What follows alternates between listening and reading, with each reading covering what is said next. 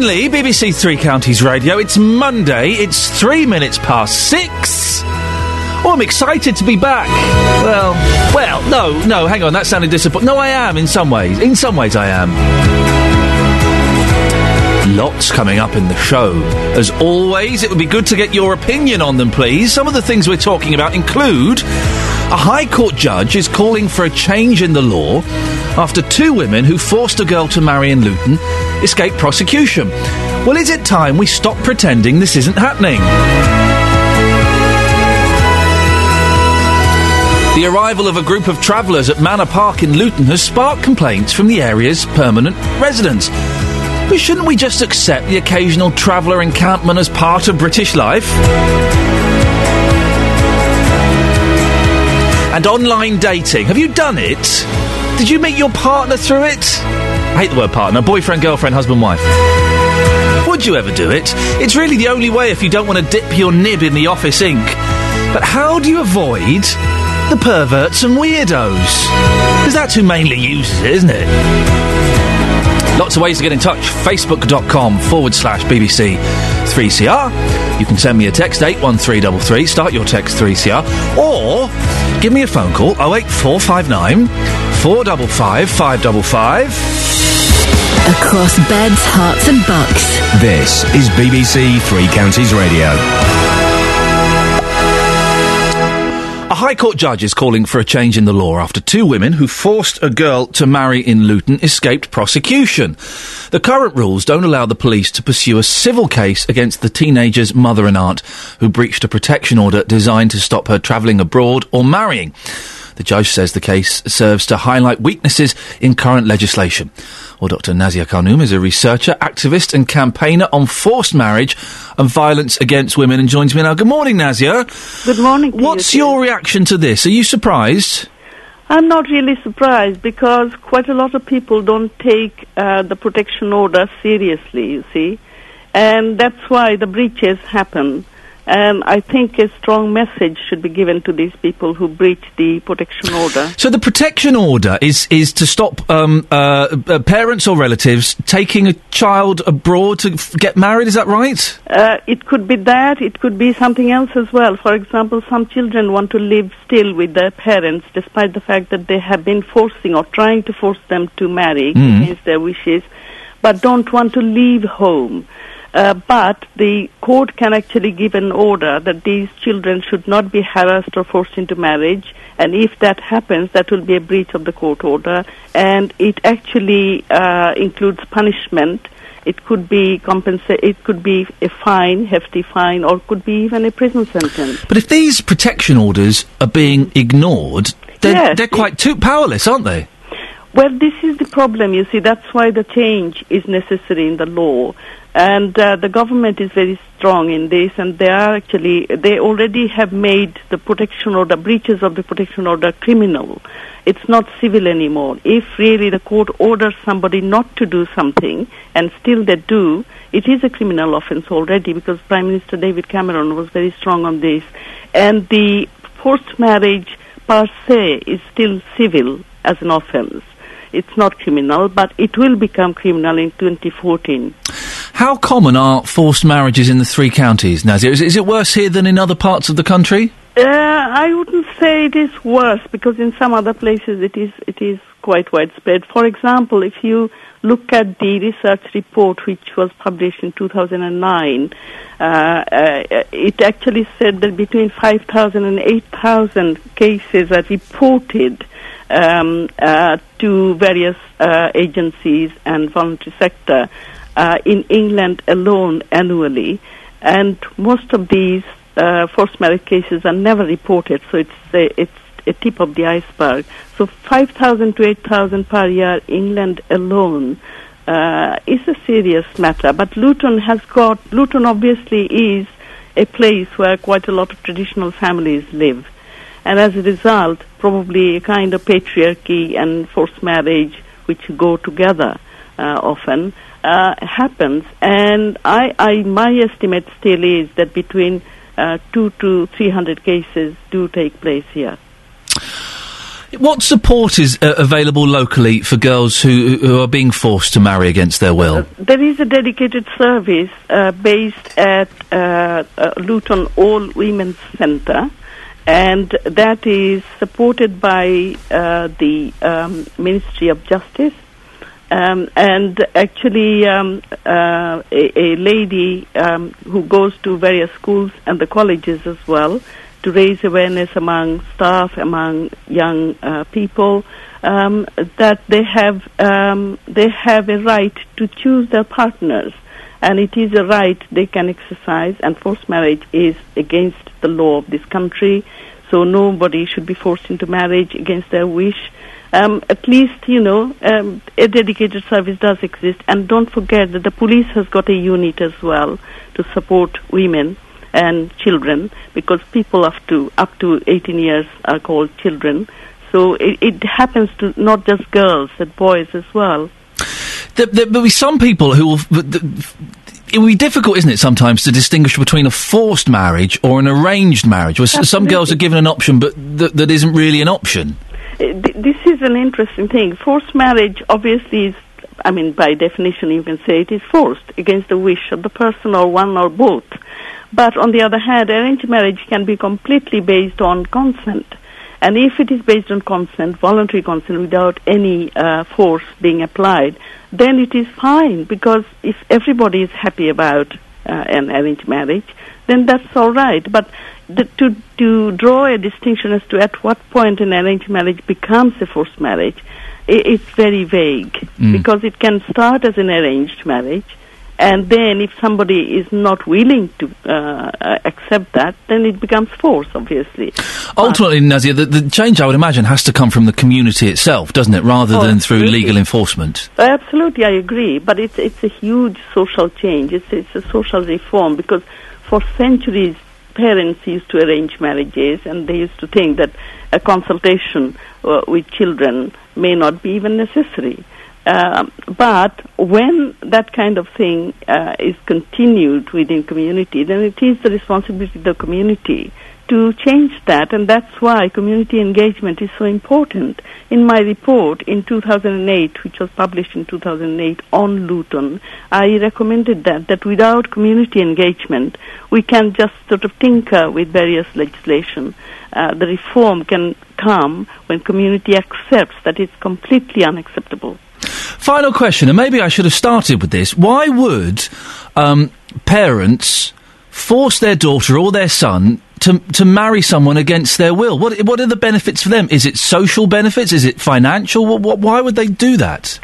Sometimes it's all of it, but there is also a fear that parents may lose control over their children because they want a kind of value which they should follow. And when they don't follow that value and honour code, because family honour is very strong in the minds of various traditional families, and if they breach that by becoming westernized, which they think is not going to be in conformity with the values of the family, then they force their children into that. And sometimes even disabled young people can be forced into marriage, because disabled people may not consent fully understanding what family, what marriage entails. And also sometimes correcting sexuality by marriage. Right. Dr. Nazia Khanum, thank you very much indeed. So it's all about control, and primarily about control. Well, Dr. Nazia Khanum is a researcher, activist, campaigner on forced marriage and violence against women, if you want to have your say. Morning, Ian Lee, BBC Three Counties Radio. I am disgusted. There's been a shuffle this week and in terms of the team, and I'll explain it in a bit. But I'm disgusted by the idiocy displayed to me by a member of my team. Kelly Betts has joined me in the studio. Good morning, Kelly Betts. Oh, hi. Now, Kelly Betts is sat here, and apropos of something quite significant, I have said to her, CND. And you've said, what does CND mean? Yes. You've gone through a variety of various different things it could mean, many of them quite offensive, I have to say. Quite offensive. And you have no idea why I've said CND to you, do you? Can't not die. You can. You are... Capital... No dog? You're like one of those people that wears a Ramones t-shirt and doesn't know that the Ramones are a band. They're a band? Someone could have told me. You really soap. You have no idea, do you? What, CND? No, no, no, no. Okay. Are you going to tell me? No, I'm tempted not to, despite the fact that you are wearing some CND merchandise. What? No, I'm not. No, I'm not. She really is. Don't tell her. She really is this stupid. I still don't know what that is. You're wearing, bizarrely, on your bracelet, the CND logo. So I assumed that because you're wearing the CND logo on Isn't that the peace sign?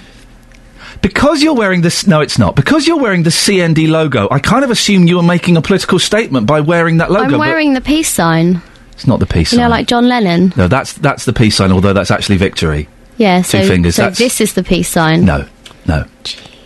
08459 455 555. Could someone call in? You can go now. I don't want to. Could someone call in and tell Kelly Betts exactly what the CND logo is and what it means? She's wearing it. She hasn't got a clue. I could probably tell her. Don't! I do know what it is. All right. I'll let someone else do it.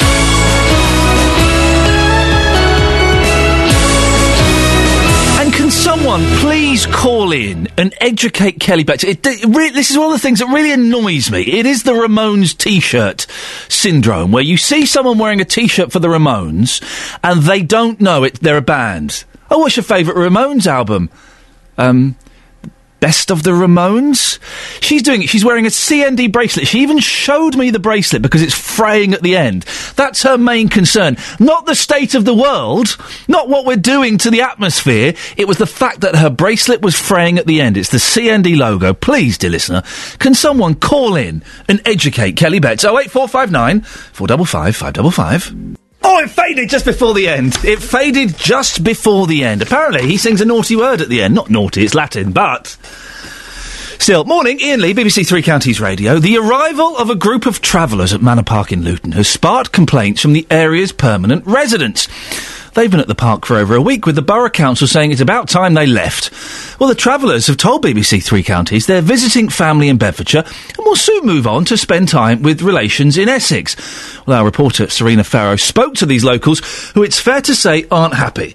And warning, this clip is quite poo-heavy. We're working, but not living here. We don't live here now.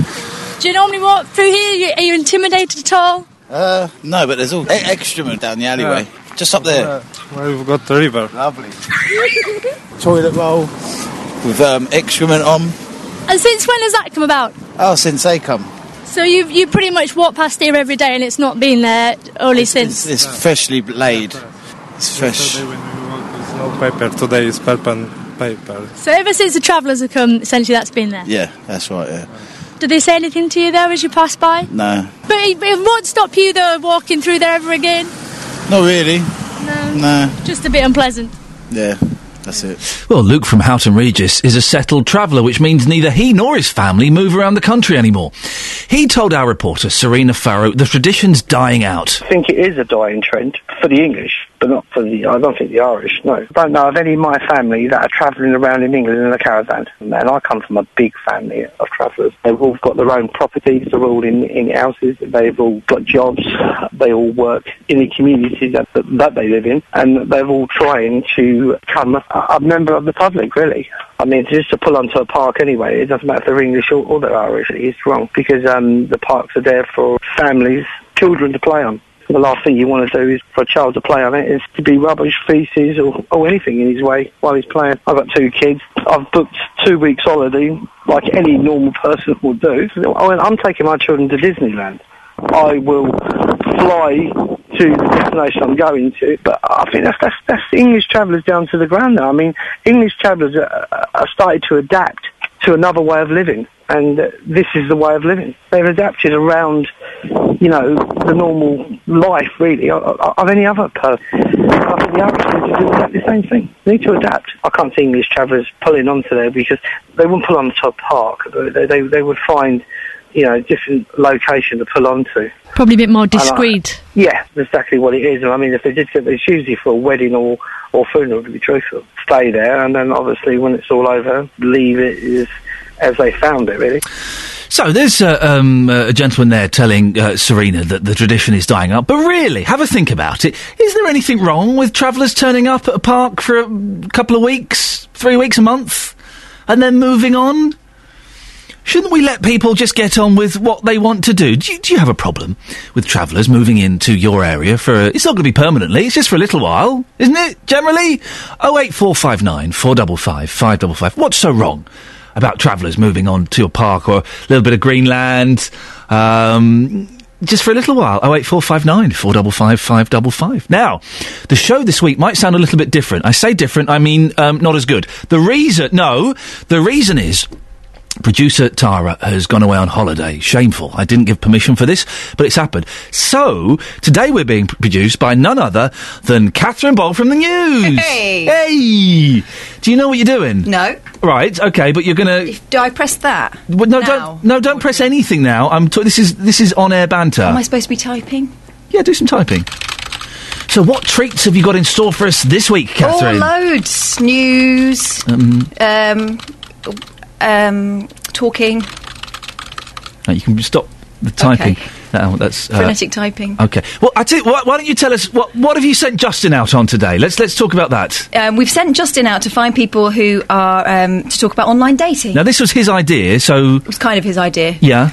But what we're going to get him to do isn't really right. My idea was a really good one. Well, what have you contributed to today's show? So far, I've made 2 cups of coffee. And content-wise? I did write some cues. You wrote the joke about dipping your ink in your pen in the office ink, didn't you?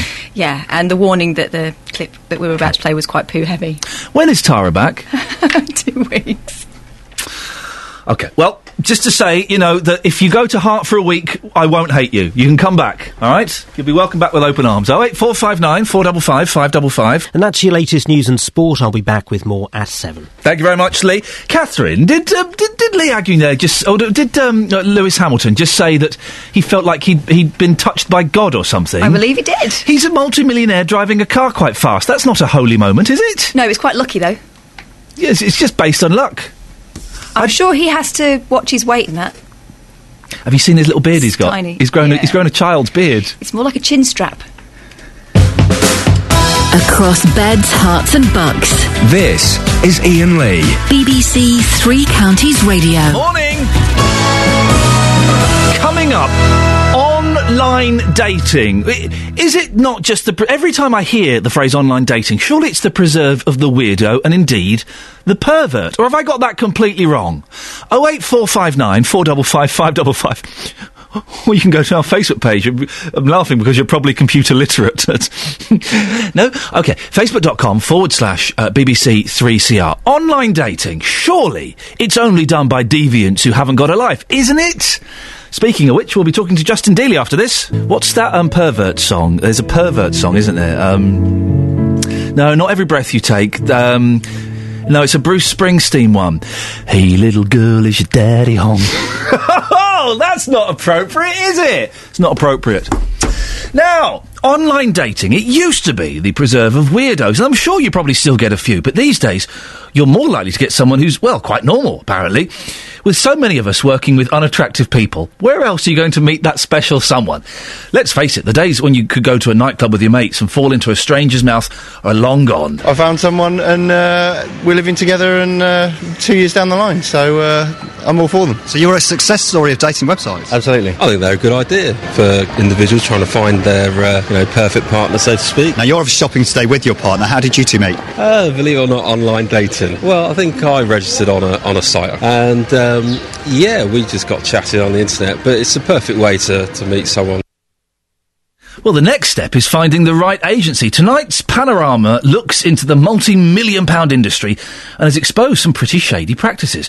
We all know people don't always use the most accurate selfie. Sometimes they just take a picture of their face, don't they, when they've got quite a big body. And their profile information can lie quite significantly. Well, according to tonight's programme, some agencies create fake profiles in a bid to reel in those looking for love. Who'd have thunk it? We can speak to Justin Dealey. Morning, JD. Hello, Ian. Fake profiles? No. Never. Never. Now, listen, you're a good-looking man. Thank you, and you? No, thank you very much indeed. Would you ever use online dating? Never. Why? Never. Because I like to try before I buy. Now, I don't... I don't know if you can say that, but no, yes. I think you can, because I don't even buy clothes online. Because when I walk into a shop, I like to pick up that shirt from the rail. I like to look at it. That, to me, you like to stroke it, you like to finger that shirt and before you slip into it. Exactly. Right. Exactly my point. I'll take it to the dressing room. If we get on, I will then take it to the counter and I'll buy it. I can't do that online, so what's going to happen is I'm going to be stuck with somebody who I don't like. I'll be completely honest with you, Ian. On Saturday, a lady asked me out. Now, as a single man, she was an attractive lady, but the personality didn't exactly match, so I didn't go out with that person. Online dating, you're going to get an online personality, and that's completely different to the reality. But, but the thing with online dating, it's all algorithms, it's all ticking boxes, so that you should, in theory, meet the perfect person. In theory, yes, but again, the reality, I think, is completely different. Maybe I should try it, I could be proved wrong, but personally, it's not for me. I like to meet somebody, I like to get to know them, and then I would take them out. A little light bulb has gone up above all of our heads here. We should totally create a Justin Dealey profile on a dating website, and let's see what hot totty comes your way. Well, they may look hot online, and you made the point here about selfies. Personally, as you know, Ian, I'm not really a fan of the selfie photograph, so you could be finding somebody face-to-face who you don't like. But for that, I'm laughing hysterically because Justin Dealey's phone is full of the selfies. If he wants to take a picture of anything at work, he has to delete some of his selfies to free up some memory.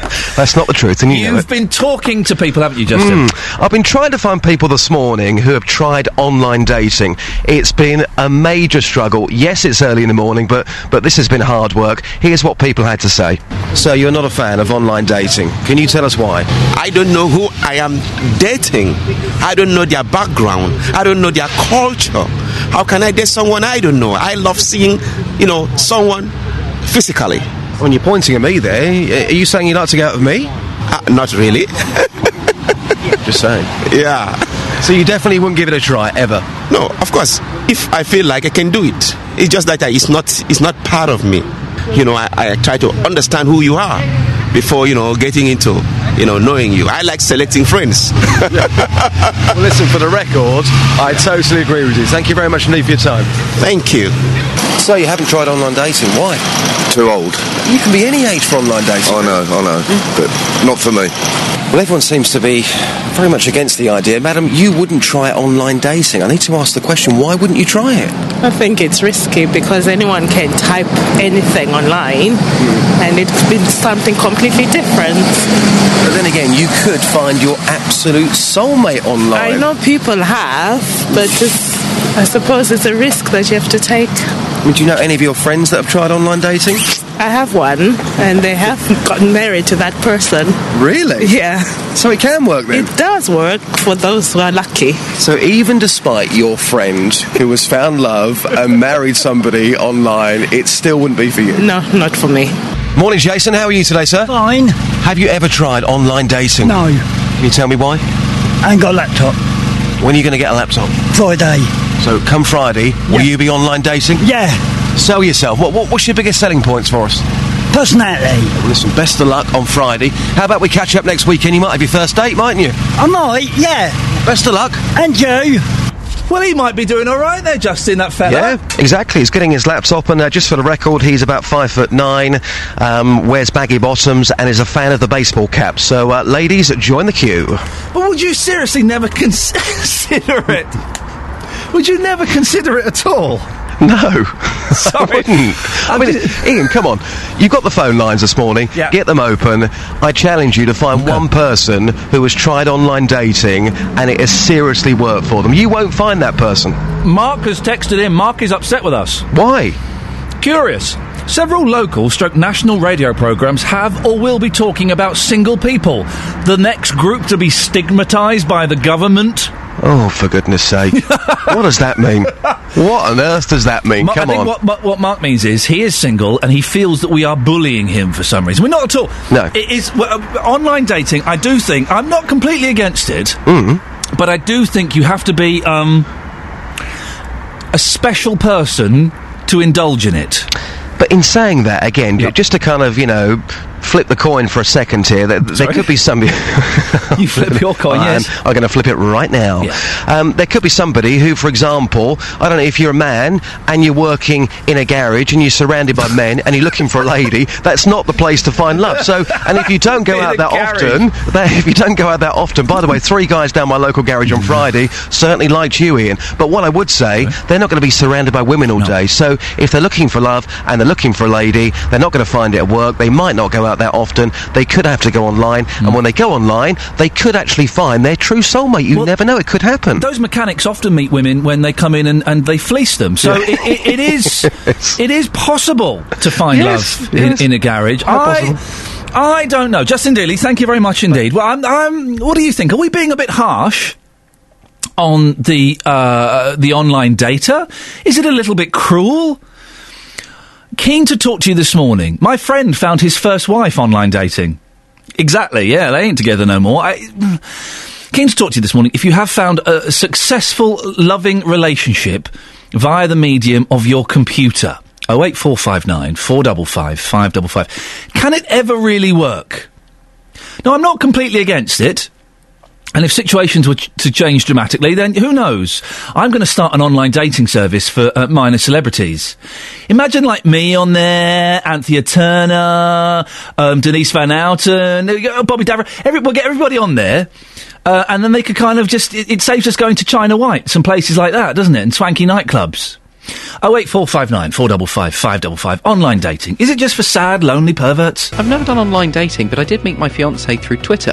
And we've been together 3 years, so, you know, it does work. How long have you been engaged? Since April. Oh, you got a while there. OK, right, I'll give you that. Okay. Through Twitter? What did she tweet? You go, hey, Adam, I think your travel bulletins are really hot and sexy. No, because nobody has ever done that or will ever do that. Well, you carry on. I'm just going to sit back and enjoy myself. Yeah, well... Adam Glynn, BBC Three Counties Radio. Adam, thank you very much. Morning! Morning, sleepy eyes. Ian Lee, BBC Three Counties Radio, 08459 455 555. Very quickly, a text about travellers. David says, wake up! Travellers are bad. You should see all the rubbish in Manor Park. Well, is it so bad having travellers in your local park, on your local village green? They're only there for a few weeks. Nice to meet different people, different communities, isn't it?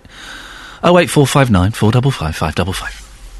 Now, a Watford family believe their cat was mauled to death by an urban fox and now fear for the safety of their infant son.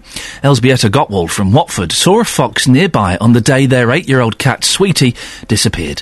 Her husband found the remains of the cat in their garden the following morning. Well, we can speak to Elżbieta now. Good morning, Elżbieta. Good morning. Sorry to hear about the loss of Sweetie. What happened? Because of the hot weather, we'll let her stay in the garden longer. But we believe it happened on a Friday on 19, where we were downstairs and everybody was woke up. And the radio was on and doors to the garden were open and she was, as usual, sitting in the garden. And it struck me that she didn't came to the dinner. And... and we didn't hear anything, and even I was sleeping downstairs with my son, my baby son, because it was so hot, and downstairs is the coolest place in the house, so I was sleeping with the door open, and in the morning my husband found our lovely cat, that she was actually a member of our family for 8 years, dead, and she was ripped open, and... something was feeding on her. So we took her remains to the vet, and few people checked on her, and they said she was definitely killed by a fox. How did they know it was a fox, Elżbieta? What clues were there? There were marks on her neck, so she was attacked from behind. Either she was asleep or she was walking to her home. And simply something was feeding on her, so her heart and her lungs were missing. Oh dear. And there's no way the other cat or a dog will get into the garden because it's fence all around. Cats have. I'm just playing devil's advocate, Elżbieta. Cats are very good at climbing fences. So, is there a possibility that a bigger, nastier cat could have come in and done this? Not really. I don't believe. I've seen around two cats, one ginger and one tabby, and they somehow knew each other with my cat. Over the fences, they were walking because there's an alley next to our fences. So they were walking and they were making noise, saying that that's our territory. So they were aware of each other, but I never ever seen any cat in my garden. How would other cat? Elżbieta, if a cat or a dog couldn't have got in, how would a fox have got in, do you think? I've seen a fox jumping from one shed to another, because there are very narrow gardens, not big, small gardens, and every garden has a shed. So, and behind our garden, from one side and another, there's a garden alley that people are simply walking through, and there's a gate next to our house.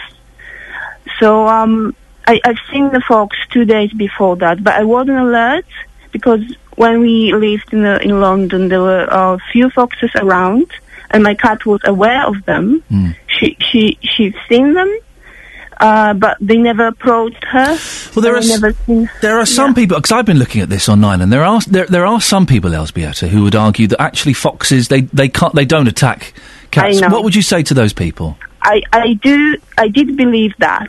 That's why I wasn't really aware when I wasn't alert when I've seen the fox, because they're saying that the foxes and cats are similar size and weight, and because the foxes are lonely hunters, they wouldn't risk to approach a cat because they can be hurt, because cats, obviously, they're fighting quite a lot. But I did believe that till the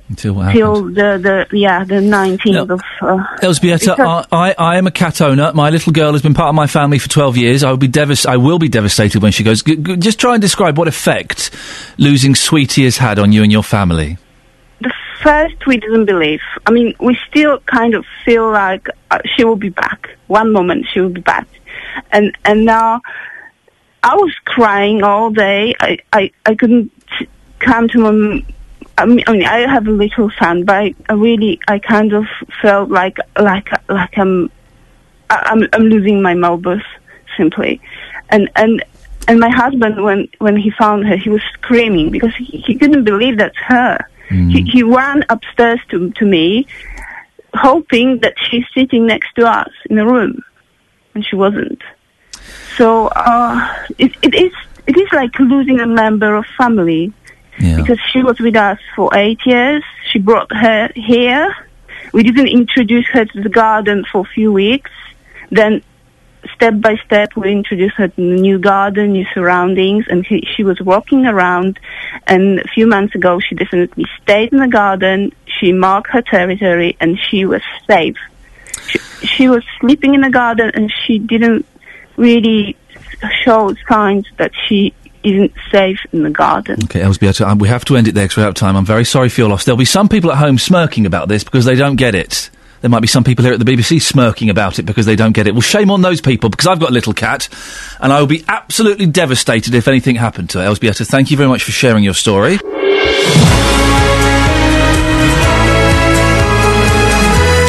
This is Ian Lee, BBC Three Counties Radio. Apologies if the show is sounding a little... shoddy today. Producer Tara is away. I have producer Catherine Ball. From news to producing, well, let's see how she copes this week, shall we? Lots coming up on the show this morning, including we may have a little chat about those lad mags that Lee was talking about as well. Would you like to see lads mags taken off the shelves in newsagents and supermarkets and Smiths and places like that? I think I probably would. Some of those front covers on lab bags, when I was growing up in the 80s, you had to look in bushes to find those images. Do you know what I mean? You really get to struggle to find that stuff. Now it's pretty much everywhere. We'll talk about that. Other issues as well include a High Court judge is calling for a change in the law after two women who forced a girl to marry in Luton escaped prosecution.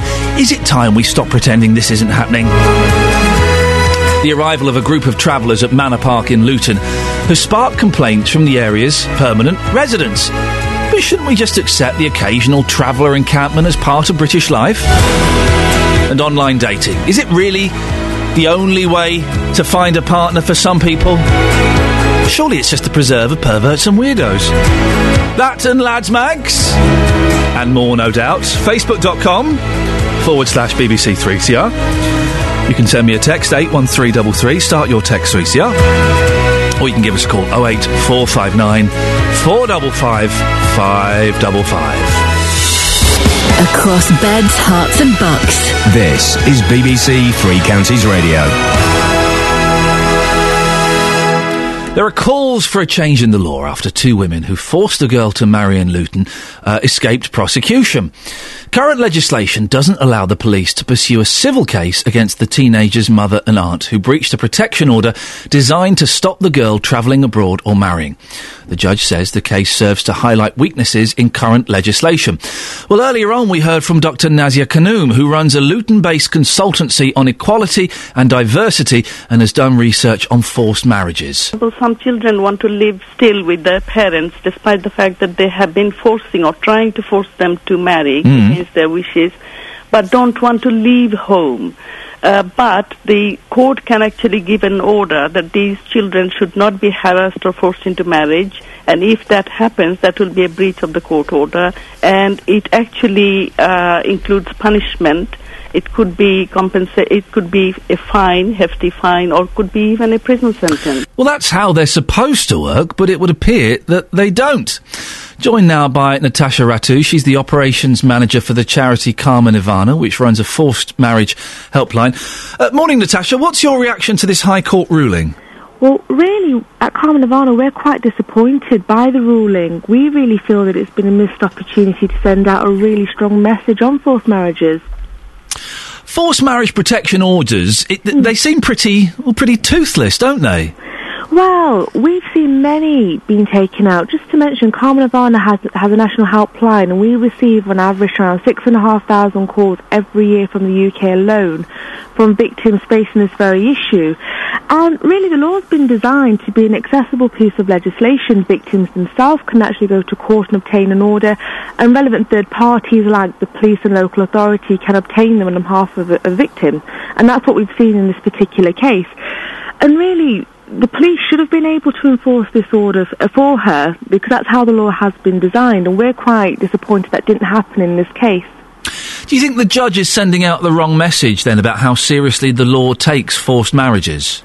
Well, I think he sent out a very clear message. You know, you have two people here that have forced a person into marriage, and you haven't seen any strong ramifications as a result of that, and I think that in itself sends out a very strong message that there's some level of acceptability or on some level that really this isn't punished effectively. There is legislation, isn't there, Natasha, coming in place soon to crack down on forced marriages. What do you know about that? Yes, there is new legislation.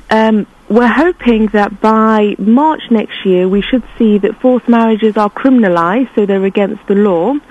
And also, because forced marriage protection orders are a civil remedy, so it's an injunction dealt with in a civil court. And currently, the breach of that isn't a criminal offence, but when this new law comes in, the breach of orders will be a criminal offence and will be dealt with in the criminal court rather than the civil court. What are women, I know it happens to some young men as well, but what are they supposed to do if they are being forced to marry? I mean, where can they go for help? If the courts won't help them, what can they do? There are so many things they can do for help, and the sad thing is it's just that many victims don't know about the help out there. Really, it's up to the victim, it's up to them as to what they want to do. And at Karma Nirvana, as I mentioned, we have a national helpline, and we support people to help them make decisions about what it is they want to do. We can help them to leave if that's what they want to do. If they want to stay, we can help them in relation to staying safe. there's many, many things they can do. Throughout the UK, we have fantastic refuges where they can go to stay safe from these dangerous situations, because what we have to remember is when a person is forced to marry, they will experience multiple rape, they will experience abuse, and it's these sorts of things that they need to be protected from. Why would, if a young girl is being threatened and coerced into a marriage she's not happy with, mm-hmm. why would they want to stay with that family? It's really tough. What we have to remember is that when a victim is proposed with this marriage, they're proposed by the very people that have brought them up, that, you know, that they've spent their whole childhood with, and very often they don't actually know that they have an option or a choice to leave. And it's the toughest decision that a victim has to make. You know, on one hand, do I leave my whole identity, do I leave my family, or do I marry this person that they want me to marry and then keep all of that? So it's a really tough decision for them to make. But ultimately, it's got to be a choice that the victim makes for them. And I think that they have to know about the options that are available, because very often they don't actually know that there are options for them to leave, so they think the only option is to go ahead with marriage. Ultimately, Natasha, we can legislate and change laws and all those kinds of things, but mm-hmm. the change needs to come from within the communities, doesn't mm-hmm. it?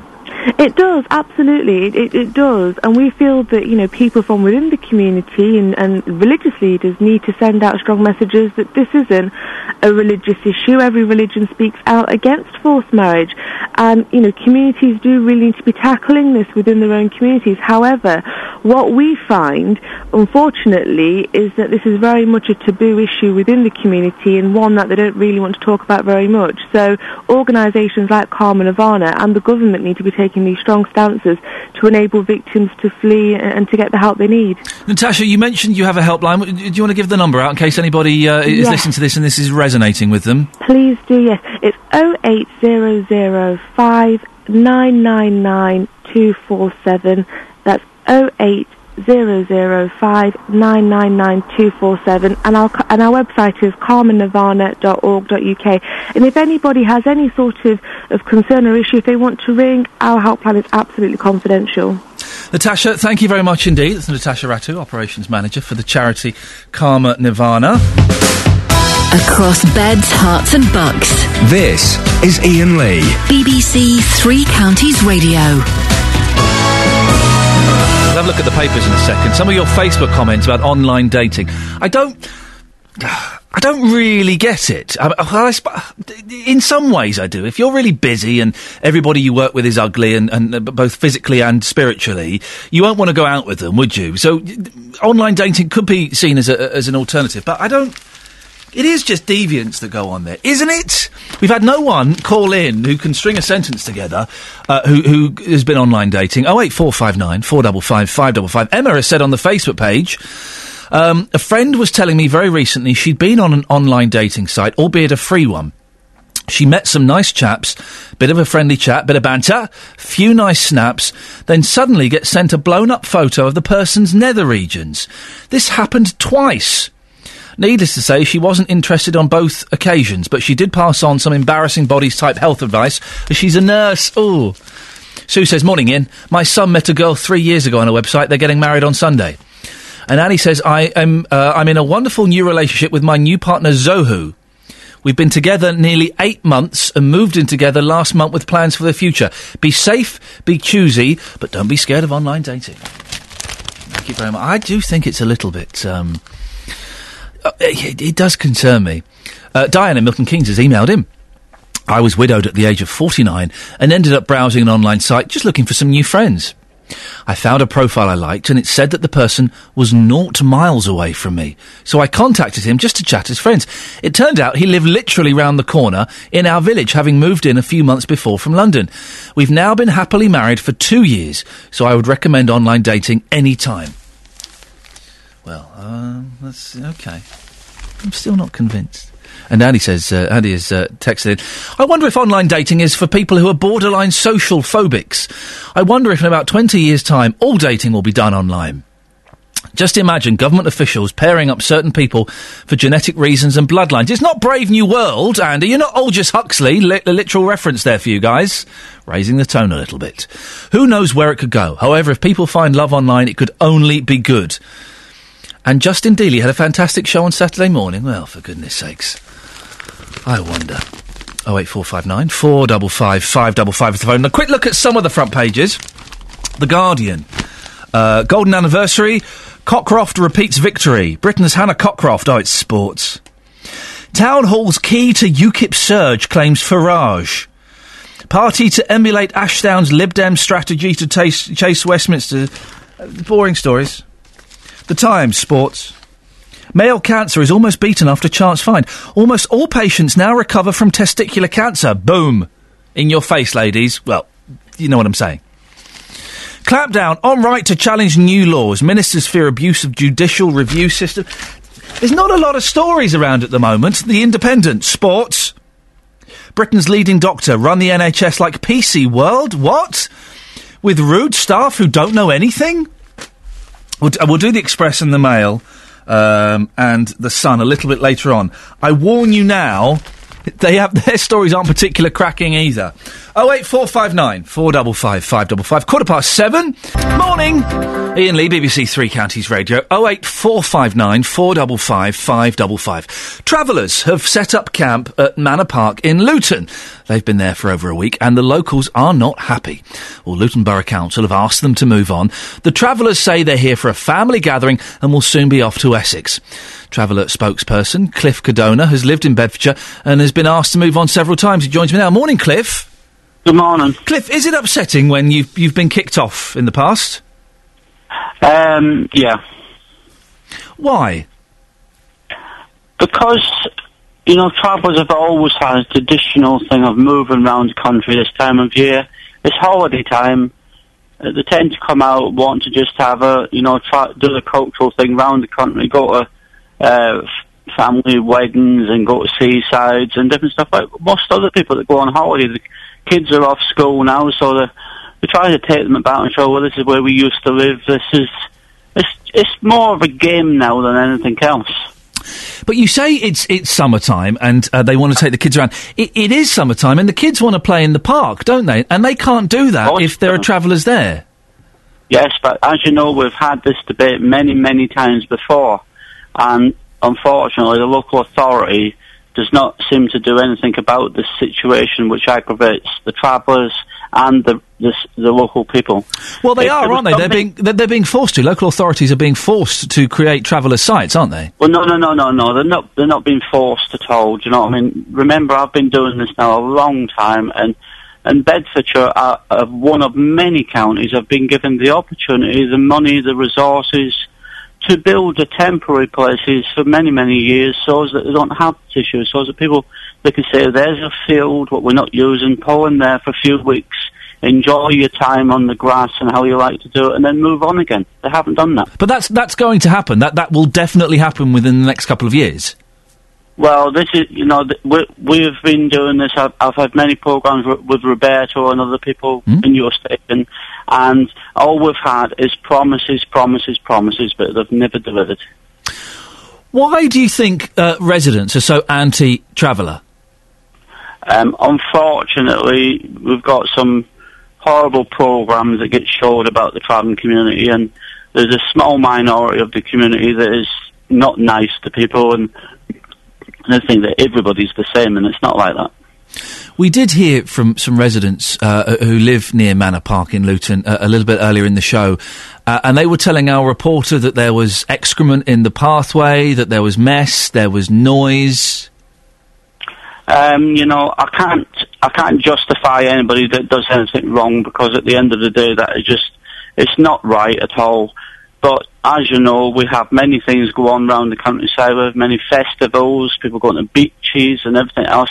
And, unfortunately, the downside of that is there's always something left behind them. Well, but this is happening while the travellers are there, and you don't go to a beach. Very rarely do you go to a beach and find excrement and used toilet paper, do you? Well, no, but... It's not acceptable in a park, is it? If the local authority was to deal with the issue properly, there could be some temporary toilets put there, make the travellers pay for them, and we wouldn't have these things, would we? Well, but surely you shouldn't have these things anyway, whether there's a temporary toilet or not. To find disused items like that scattered around is socially unacceptable, isn't it? Yes, but at the end of the day, do you know what I mean? We always get down to the issue of rubbish, excrement. Well, it's a big issue that affects people, Cliff. That's why. Yes. But these things could be done in a proper professional way, so that would not happen. It sounds a little bit like you're kind of putting the responsibility on someone else's shoulders to clear up this mess. No, I'm not. But well, let me put it to you another way, then, right? When these travellers move, the local authority will put a bill in for something like about £10,000, because I've had to send a special clean-up crew round there to clean up that sort of thing. If they was to, spend £500 on some mobile toilets and put there and charge travellers for them, it wouldn't happen. But Cliff, no, again, you're putting the weight of responsibility on someone else. If you go and stay in a park, you should be responsible for the mess you create while you're there, and the mess that you leave when you go. That seems obvious to me. If I go for a picnic, I'm responsible for the mess I make. Okay, so you're a professional man, so let's do a professional for you. No. There's a small minority of people who you cannot change their ways. They just don't want to know about doing things properly. Well, and then that's why, Cliff, some people are against travellers because they don't want to clean up. They don't want to clear up the mess that they are ultimately responsible for. Can you understand that? No, but what I'm trying to put across here to you... You can't understand that. There's a small minority of people who do bad things around the country, and that tarnishes everybody else. So that them resident people think that all travellers are bad. Remember, in your area where you're living, you have thousands and thousands of gypsies and travellers who live in their own houses, their own yards, pay their taxes, use their toilets, do not put... But we're talking specifically about the ones who are moving into parks and are creating a mess there. You're saying it should be the council's responsibility to give them toilet facilities so they don't make a mess. Well, if Mr Pickles justifies and he knows that money is needed to build places for people so they've got proper places to stay so that doesn't happen anymore, so as they don't go on parks. But Cliff, it sounds like you're saying it's okay for them to leave excrement and use toilet paper there. That's not acceptable. Well, that is, you keep coming back to this particular... Because it's the issue you seem to be dodging ever so slightly, that's why. Because I don't want to actually talk about somebody what's shitting on the pavement. Hey, Cliff, Cliff, what's your language? Sorry. We've got young people listening. Apologies to anyone offended. Apologies to anyone offended by that. It's a category B. But that's the issue that affects residents, Cliff. That's why it's important. Of course, but what other way do you want me to put this? How do you stop them doing it? Do it in a bag! For goodness sakes, it's easy! What, they're going to do it in a pathway? In a bag, right. Well, like I said, Matt, if they didn't pull there at all, it wouldn't be happening. You don't seem to be accepting responsibility for the actions. Seems odd. How can I accept responsibility for the actions? Okay, you seem to be allowing the people that are doing this to shift the responsibility onto other people's. If they're doing a poo somewhere, they should take responsibility for it. Don't do it on a pathway. Do it in a bag and bury it, or take it off with you. Right. It's their fault. So what's your answer to that then? I've just given you the answer, Cliff. They do it in a bag. Well, that completely, we've not got round to the part at all of the people being on the park, or why they're there, or why it hasn't been dealt with. Cliff, stay there. Fred's in Luton. Morning, Fred. Do you want to speak to Cliff, do you? I want to speak to you about Cliff. He's the spokesman for these people, isn't he? Yeah, helping out travellers. Yeah. And he's putting the onus now on the local taxpayer. No. Yes, you are. You want the council to put toilets out for you when you go on a site. Well, who's doing that? The local council. That's down to the local flipping taxpayer.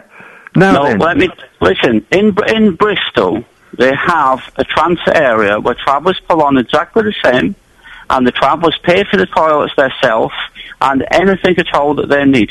They'll do the same any part of the country if the local authority works with the travellers. Oh, well, you don't pay any taxes, do you? Yes, mate, we pay all our taxes, like everybody else. Of course. to which authority do you pay local tax then? Can I just tell you something? You have a lot of travellers live in your area, in the Bedfordshire area, and lots of them people pay their taxes, and it's very insulting to say all the time that they don't. Every traveller that lives on any trailer site, anywhere that you can see one or you know where there's one, they pay their poll tax, and they pay their rent, their electricity, their water to live on them sites, and a hefty rent to the local authority. Nobody lives anywhere for nothing anywhere. Fred, why do you think local residents are often against travellers? Is it racism? Is it what is it, Fred? Well, it's I think it's they bring the area, local areas down. In what way? They're not there for that long. Surely it's okay for them to come and move there for a few weeks, isn't it? No, they're not there for that long. It's what they leave behind as well. Cheerio. Oh, well, Fred bailed out halfway through there. Cliff, I don't quite know what happened there. But that is the perception, isn't it, Cliff, that people do leave a mess, that they are unruly. That is right, but the bigger perception is in the thing that's not told to people at all, yeah. And that is good, law-abiding citizens of the tram community do pay their taxes and their dues to society. It's a shame for them to be tarnished. What would you like to see done, Cliff, to improve the lot of the traveller? I would actually like to see each local authority take a step like Bristol done and make a nice transit area for travellers in the summertime, so as when they come to the area, there's somewhere legal and legit for them to stay, where everybody's not upset by it. Cliff, thank you very much for joining us this morning. Excuse me, I've got a frog in my throat. That's Cliff Codona, who is a traveller spokesperson and has lived in Bedfordshire. Well, what do you think? Again, apologies for the odd swear word that might have popped out there. It was a full and frank adult discussion, wasn't it? Wasn't it? And we did get kind of stuck on that point, but it does seem to me, you know, if I'm in the woods, if I'm out in the park and there's no toilet... Yeah, I just think it's one thing you should take your own personal responsibility for, shouldn't you? What do you think, though? Is there anything wrong with having... If they behave well, they keep the noise down, they keep the dogs shut up and they clean up after them, is there anything wrong with travellers moving to your local park for a month? Or two? Is there anything wrong with that? Are we being a little bit racist by kind of saying, no, go on, not it, jog on, fellas, go on, off? 08459 455 555. Is there anything wrong with travellers moving into your area for a short stay? Call 08459 455 555. BBC Three Counties Radio. Well, the chat with Cliff Codona from the traveller spokesperson has excited you slightly. It was an interesting debate. We kind of fell out over, over poo, really, which is, by a strange coincidence, I've been falling out with my boys over that quite a lot this weekend, so it's an argument I've had a lot. What do you think? Is there anything wrong with allowing travellers to move into a local park or a local field for a few weeks? Is there anything wrong with that? Really? 08459 455 555. Well, one person who may have a problem with that is James Stevens. Good morning, James. Good morning. Tell us why this this story in Luton is ringing home to you. Well, I'm a committee member of the Friends of Manor Park. Right, which is where the travellers have moved to. Yes, and yesterday we'd arranged at 12, between 12 and 4 o'clock, to have a teddy bears picnic for mothers and their young children, and in the park area. Ah. And consequently, because of the state, I walked through there on Saturday morning and I had to watch where I was stepping because of the amount of mess on the pathway. Right. Now, explain... Listen, I'm going to go and have a look at the park a bit later on this week. Explain how much of it is taken up by the traveller community at the moment. Most of the general park recreation area. Mm. There were 17 caravans on there when I walked through yesterday morning. That's quite significant. So I'm guessing you cancelled the event yesterday, did you?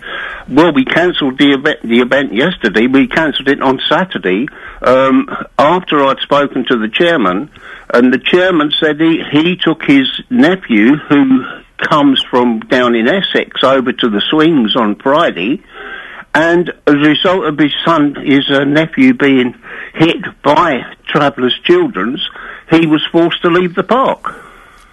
Have you spoken? Did you go and speak to the travellers, James, and see if you could reach a compromise with them for the teddy bears picnic? I've got more sense than to do that. What I did, I emailed two of my local elected representatives, council representatives. Yep. One, I had an email back saying he was unable to be contacted, but the other one didn't respond. Oh. When you say you have more sense than to go and speak to them, what do you mean by that? Well, I'm an ex-police officer, and I know that I shouldn't get involved in discussions over things. It should be done by responsible officials of the council. Why? If you're a member of the Friends of Manor Park and you had an event organised there, I think it would be legitimate for you to go and knock on a couple of doors and have a chat. No way, sir. Why? Tell me why. You're skirting around something. I'm trying to work out what it is. Well, I'm 82 and I walk with a stick. And I'm not going to be involved in any form of problems over this sort of matter with the person themselves. We've got elected council who allow these travellers to come on our land. They can't go on the land in Harpenden. They can't go up in Houghton Regis. So why are they coming onto our parkland? And that is the reason.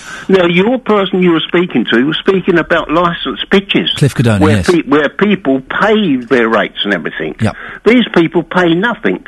You've got a number of people living all over the country that belong to the caravan club, that when they go away, they go and pay on pitches. James, just these people don't pay anything. No. Just to go back, James, are you trying to... I'm just trying to get to what you're hinting at. Are you saying that you were worried there might have been violence if you'd have gone and knocked on their doors?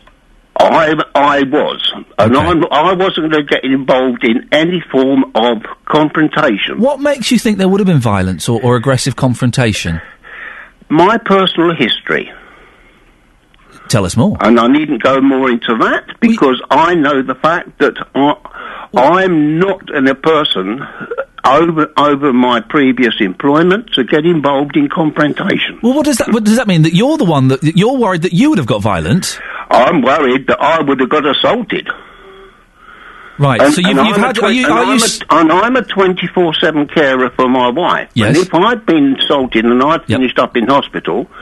Who's going to look after my wife? Is she going to finish up in hospital? But so are you saying, James, to look at, Ian. James, are you saying that in the past you have been assaulted by travellers? No, in the past I've stopped people being assaulted by travellers. So you're a police officer? I was an ex-police officer, yes. Okay. So you've seen violence come from travellers, but we're never going to get peace, are we? If we don't talk to each other and try and understand what's going on, we won't get peace because Luton once had a travellers officer. Okay. And Luton, with their cost cuts, stopped that. They also stopped the parks officers. So consequently, these people go from one place to another place. Responsible caravanners have got their own toilets that they empty and dispose of in appropriate places. James, we have to end it there. It's James Stevens, who had to cancel an event at Manor Park in Luton because of the situation with the travellers. We need to go... Don't we need to knock on a few doors and just say, hello, what's going on? Hey, come on, what's going on? Would there be violence? I don't know. 08459 455 555. Andrew's in Hatfield. Morning, Andrew. Good morning. Andrew, what's your take on this? Well, the callers just, in his final comment, made the point I was going to make, really, that, I mean, in the years gone by when my children were young, we had touring caravans and we had wood camping and we had chemical toilets and we just... properly. Why can't they? It's the obvious, isn't it? Why haven't they got toilets in their caravans? I don't know. I mean, the Cliff Codona, the traveller spokesperson, seemed to suggest that they didn't, and they wanted the council to provide toilets that they would then pay for. Yes, it does strike me as a little bit odd that they don't have toilets in their caravan. I think that requires a little bit more investigation to find out if that's true. I would have liked to ask him that, you know, what's wrong with using a toilet? I don't understand how they're not provide. Everyone has to go, so it's an obvious, you know, your caravan's equipped with everything for touring. And one of the things you need is a toilet. Andrew, are we, by not wanting travellers near us, in our own backyard, metaphorically, in our squares and our villages, are we being a little bit racist and a little bit closed-minded, do you think? I think it's down to your experience. I mean, as a taxi driver in Hatfield, I'm always wary if I get certain types of travellers and whether we're going to get paid or not, and whether we're going to get aggravation. Have you had aggravation in the past? Oh yeah, I've been paid. Not been paid before. Right, they've run off, and I've had on one occasion a Duff Scottish £20 note, which wasn't any good. So I lost the fare and the change that I gave him. So you're always where, yeah, for sure. You ask any taxi driver that's been doing it for some years, like I have, and there's certain groups of people that you're wary of about whether you're going to get paid, and that's one of them for sure. Andrew, thank you very much indeed. What do you think, dear listener? 08459 455 555. We can talk specifically about this campsite in Manor Park if you want. If you've been there, if it's changed your behaviour, if you've not gone there as a result, if you've spoken to the travellers there, 08459 455 555. And also travellers in general. Why do we have a problem with travellers? Is there something about us? Are we making kind of assumptions based on stories that we've heard that aren't actually based in fact? Is there a problem with having travellers on a piece of land near us? 08459 455 555. It's never happened to me, so I don't know. I've driven past sites, but it's never happened to me, so I don't know the immediate effect it has on the immediate area. Dale's in Hearts. Morning, Dale. Well, good morning. Good morning. What would you like to say? Well, I was thinking that perhaps if there was some sort of liaison officer who could, when travellers come into an area, say, look, you've moved into this area, how long are you going to be? Help them perhaps source getting temporary toilets, large skip to put rubbish in. Because if they're travelling around, they may not necessarily have the skills or local knowledge to do that themselves. This would help the communities in that they won't get upset because there's lots of mess there. The travellers can make a contribution towards the clearing up before the councils, rather than leave it in a mess. I know it's taking responsibility away from them, but perhaps helping them become more responsible. Why would people want to travel? This is the thing I don't quite understand. Well, I don't understand it myself, but that is their choice. Yeah. And would you have a problem, Dale? Would you have a problem if some travellers moved on to the village green or the local park near your house? I would prefer it if they moved where it wouldn't cause too much disruption to the local communities, but. Opposing travellers is like saying, I don't want black people in my area, I don't want Asians in my area because they smell, they bring crime. You can't generalise about everybody. Some may do, some may not. But it's interesting, you've said, we can't discriminate against travellers, it's like being racist against blacks and Asians, but I don't want them too near me. That's what you said, isn't it? No, I don't mind them being in, say, my village. And if they went on the village green, perhaps if they didn't go near the facilities that the children are going to use the other end of the field. Right. Dale, thank you very much indeed. So it's not a particularly good line, so we'll leave it there. Well, she raises an interesting point, and it would appear that in Luton, at some point, there was a traveller liaison officer. When did that end? Can we find out when that ended and what exactly their responsibility was? Do you agree with Dale that by... discriminating against travellers, it's the same as being racist towards black and Asian people. Same, I don't want black people here, or they cook funny, and they smell, and the crime goes up. Is it the same thing? 08459 455 555 is the telephone number. Keen to get your thoughts on this. Keen to talk to you as well if you do live near Manor Park, and if this encampment... is affecting you directly. 08459 455 555 81333. Start your text 3CR or give me a call. 08459... no, hang on, I've just done that. Facebook. It's only Monday and I'm falling apart already. Facebook.com/BBC3CR. Right, 7:45. Lots to talk about this morning. 08459 455 555 is the phone number. Talking about online dating now... it's a multi-million-pound business used by thousands of people who are looking for love and sometimes a little bit of the other. Well, tonight's Panorama exposes the tricks of the UK's online dating industry, revealing how some unscrupulous dating sites reel in clients with profiles of beautiful people who don't really exist. Well, Justin Dealey has been out and about this morning. Good morning, Justin. Hello, Ian. Justin, now, you've said before that you wouldn't do online dating. It doesn't appeal to you. You like to try before you buy. Yes, I do. I don't quite know what that means in the realms of ladies, but probably best not to investigate too much. Yes, quite possibly. Have you found anybody who's a fan of online dating? Well, in the first hour this morning, I could not find one person who had tried online dating. People hated it. Here's a recap of what people had to say. So you're not a fan of online dating. Can you tell us why? I don't know who I am dating. I don't know their background. I don't know their culture. How can I date someone I don't know? I love seeing, you know, someone physically. When you're pointing at me there, are you saying you like to go out with me? Not really. Just saying. Yeah. So you definitely wouldn't give it a try, ever? No, of course. If I feel like I can do it. It's just that it's not part of me. You know, I try to understand who you are before, you know, getting into, you know, knowing you. I like selecting friends. Well, listen, for the record, I totally agree with you. Thank you very much indeed for your time. Thank you. So you haven't tried online dating, Justin, why? That was earlier. Have you managed to... Any age for online dating? I know, but not for me.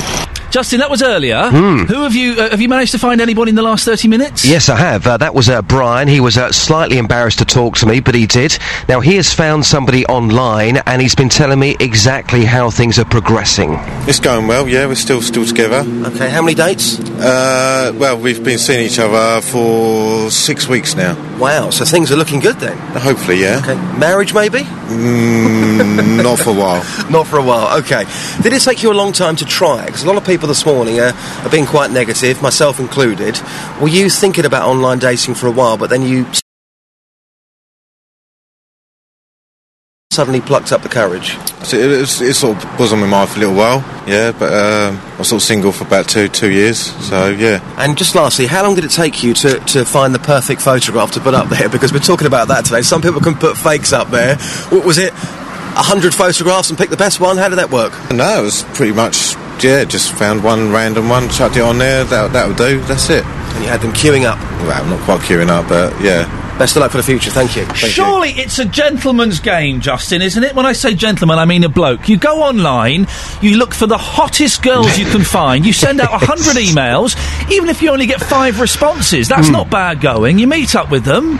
And you try before you buy, and then you pick one. That surely sounds like a gangster's paradise. But the thing is, Ian, if you walked into a room, okay, if you're basing this on looks and looks alone, like you say... Very superficial, but yes. Okay. If you walk into a room and you've got 100 women there, you are looking directly at them. You know exactly who you are looking at. You know exactly who you are talking to. When you go online, that person could have a fake photograph. So they may look gorgeous online, suddenly you go out with them, and let's just say they're not particularly attractive. If I walk into a room, Justin, and there are 100 women there, I'm probably in a place I shouldn't be, to be completely honest. Well, if you do, I'll come with you. Justin Dealey, thank you very much.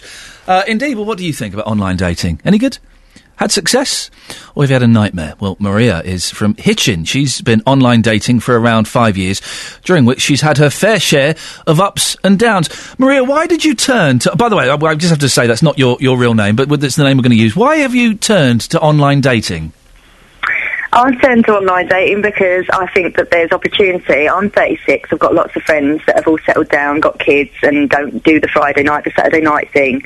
So to me, online dating was when I'm in on a Friday night, I can have a little shop around and get speaking to people and potentially line myself up with a date rather than sit in the following weekend and do the same again, because it can work that quickly. I think the longer you do it, the more you understand how it works, the better you get at selecting. You realise that if you're not a rock climber, why speak to someone who's got all pictures of rock climbing on their profile? So you just pick up those tips. I think the guy that was just speaking before... who says when you walk into a pub and you don't know someone, well, if you go onto their Facebook page, then you get a real feel for who they are and you can see what sort of conversations they have. And then you feel more confident about meeting up with them and it doesn't feel so that they're a stranger, really. And you can find out stuff about a person before you meet them that you wouldn't know if you met someone in a bar. So what's wrong with you, Maria? Is there something wrong with me? I've met someone now. I'm all right. No, I'm just asking. Why is it that being single means there's something wrong with you? Well, no, I'm just asking. Is there any? Are you a normal, attractive, young? I say young because 36 is still quite young compared to me. It is. Are you a normal, attractive young lady? Yes. Why were you struggling to get dates in the physical world? I work with a lot of women, and like I say, a lot of my friends have all settled down. So getting those opportunities to go out socialising, a lot of my hobbies are female orientated. I'm not someone who perhaps goes to a gym and just strikes up conversation, although that can work.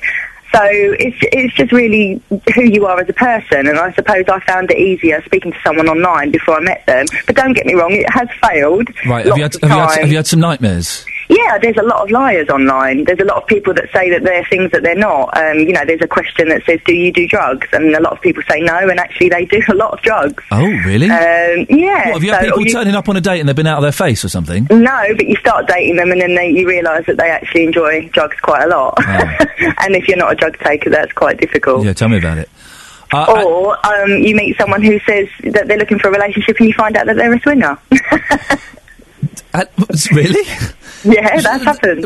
So how did that pop up? No, hang on, that's the wrong phrase. How did that make itself known to you? Well, we went on about 3 dates, and then we were on Hotmail MSN messaging, yeah. And he says, I've got something to tell you, and I said, right, and he says, I have needs, and I said, right, and then he said, no, this is something quite important to me, and I said, well, just spit it out, and then he said, I swing, and I said, what do you mean you swing? Okay. And he said, I enjoy swinging, and then that was the end of that, obviously. He was trying to get you involved, was he? I don't know what his intentions were, but... but why is he on an online dating site if that's what he wants? Go on a swinging site. Are there a lot of men that are just looking for, you know, a quick bunk-up? Yeah, and I've actually dated guys that have told me that that's exactly why they're online, so you have got to be really careful. Right. Yeah. But you say you found someone now. Is that through online dating? It was, yes. It was a Friday night. I had nothing to do, and I crawled back online. Oh, but actually, he's an absolute star, so it's working out really well, and I think maybe the fruits of my labour have paid off. What was so attractive about his profile that made you think, oh, yeah, this one looks different? Well, the way that this worked, actually, was I sent him a wink because I quite liked his photo. You sent him a what? A wink, like saying hello via a wink. You don't sound like you know much about this. I don't know that much about it, Maria. So, anyway, then we got online chatting, which is what a lot of these sites are doing now, where you can actually speak live, quickly, back and forth, rather than talking to you like you don't know now. Yeah. No, please do. Treat me like an idiot, because I am, in many ways. And then instead of emailing and waiting 3 days to get a response, you can have a full-blown conversation, and then he sort of said, oh, strike where the iron's hot, do you want to meet Sunday? And we have not looked back since. So this is on a Friday. You met him on a Friday. You were making love by Sunday. We were chilling on Monday. And how long ago was that? We weren't making love on Sunday. No, that was rude of me to say. As I got there, I thought, oh, that's inappropriate. Anyway, how long have you been seeing this fella, then?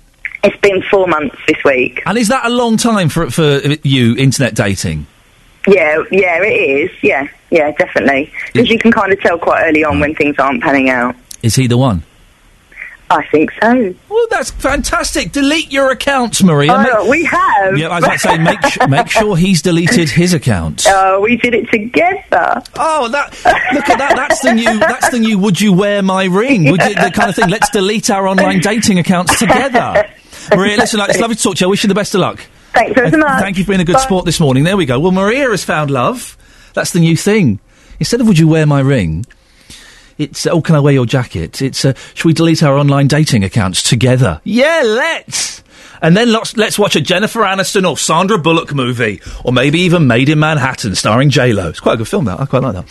08459 455 555. Your online dating stories, please. This is what I think, okay? Generalising slightly. Women go on there looking for love, men go on there looking for sex. It's pretty spot on, isn't it? Women go there for the romance of sitting at a computer typing.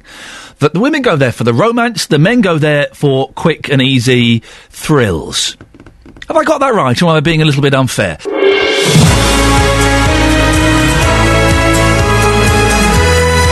Thank you, Lee. BBC Three Counties Radio. It's Monday and it's been a packed show. The phones are going mental. Lots to talk about. Coming up between now and JVS at 9. Oh yes, he's back. I've seen him in the building. A High Court judge is calling for a change in the law after two women who forced a girl to marry in Luton escape prosecution. Well, is it time we stop pretending this isn't happening? The arrival of a group of travellers at Manor Park in Luton has sparked complaints from the area's permanent residents. Well, should we just accept the occasional traveller encampment as part of a British way of life? Is there really anything wrong? Or are we maybe just slightly jealous of their freedom? And online dating. It's really the only way if you don't want to dip your nib in the office ink. But how do you avoid the perverts and weirdos? Ironically, we got Justin Dealey talking about it, so... Facebook.com/BBC3CR. Lots of comments on there this morning. I'll have a little look through them in a bit. 81333, start your text 3CR. Or, now is it... Look, there are a couple of lines free. Now is an excellent time to give me a call. 08459 455 555. We tend to call you back as well, so I don't think you'll be hanging around for ages paying the bill. Across beds, hearts and bucks. This is BBC Three Counties Radio. Lots of you getting very excited about the travellers, and we'll be talking about that all morning. 08459 455 555. Travellers have set up in Luton. I've not been there to see it. I'm going to go have a little look this week to see exactly what's going on. We've heard reports that it's a little bit messy there. But are we being offensive by not welcoming travellers? One caller earlier on said it was the same as racism. We were by saying we don't want travellers here because it'll just bring crime and smelly and weird food.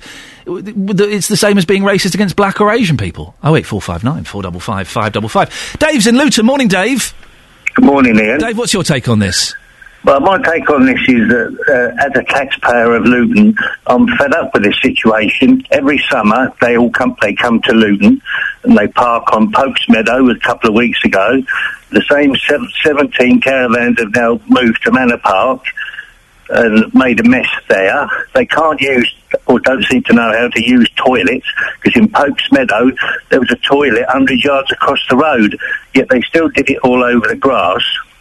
And now, I don't want to get too carried away down this thing again. It's the row I had with Cliff, the traveller spokesperson earlier. But is it human excrement or is it dogs doing it? No, it's humans. Really? With little piles of... Dogs don't wipe their bums, do they? Sadly not. No, they don't. No, but Dave, these are human beings. They wouldn't be doing that, surely. Well, they do it, Ian. We've seen it so many times. They just do it. It's the way they are, I suppose. Mm. You've had a guy on and says that no caravans have toilets in them. Well, most caravans I've been in have toilets in them, but these people just seem to want to do it on the grass. But another thing I'd like to pick you up on, yes. You had a chap down there from Manor Road, Mothers and Children's Group. The Friends of Manor Park, and he'd organised a teddy bears picnic at the weekend that he had to cancel because of the travellers. And you said to him... Did you go and speak to them? Well, you said to me that you said to the listeners that you're going down there later on this week. Yep. Well, let me know when you go down there, and I'll be there. And you go and knock on some of the caravanners' doors, and I'll call the ambulance. I'll go and knock on some doors of the caravans. Of course I will. Well, be prepared. Be prepared for what, Dave? For the aggravation you're going to get when you do it. What aggravation do you think I'm going to get? You'll get verbal and maybe physical violence against you from these people because that's their attitude that you're butting in on their lifestyle and scene, you see. Maybe they don't want to be disturbed. Yeah, well, they probably don't want to be disturbed, and that's what you'll be doing, won't you? Disturbing their lifestyle. Well, if someone knocked on my door with a microphone, they'd get short shrift. Well, and that's what you'll get, short shrift. Well, short shrift is different from physical violence that you claim that I'm going to get. You might be right, I don't know, but I'm going to go... I'll go down there and have a little knock on the door and... I think I'm more likely to be right than you are to get an intelligent conversation from them, anyway. Imagine we were talking about black people, Dave. Well, yeah, I don't see that racist thing at all. This isn't racist. This is just problem people that Luton get every summer because we've got an inept Labour council who don't do anything about it. Apparently, you can make a bylaw that stops travellers parking on this type of land. Dave, listen, we've got to move on because we're running out of time. Thank you. It will be fantastic this morning to hear from a traveller, if at all possible. If you are a traveller, and I will pop down there this week, I'll knock on a door, yeah, of course. Say hello, see what's going on. If they and I'll report it honestly. If I get told to jog on using indoor language, then I shall certainly let you know. What do you think? 08459 455 555 is the phone number. If you're a traveller, would love to speak to you this morning. Now, we're talking as well about forced marriage. The police have been told they can't prosecute two women who forced a teenage girl to marry in Luton. The girl's mother and aunt were taken to court for breaking a forced marriage protection order, which prevented the girl from travelling abroad or marrying. However, the police don't have the legal authority to take action in a civil court, one of the weaknesses in current legislation, according to the High Court judge presiding over the case. Well, Justin Dealey has been out in Luton getting your views and met this woman who doesn't wish to be named, who was forced into marriage in her teens. You had to do it. You had to go through it.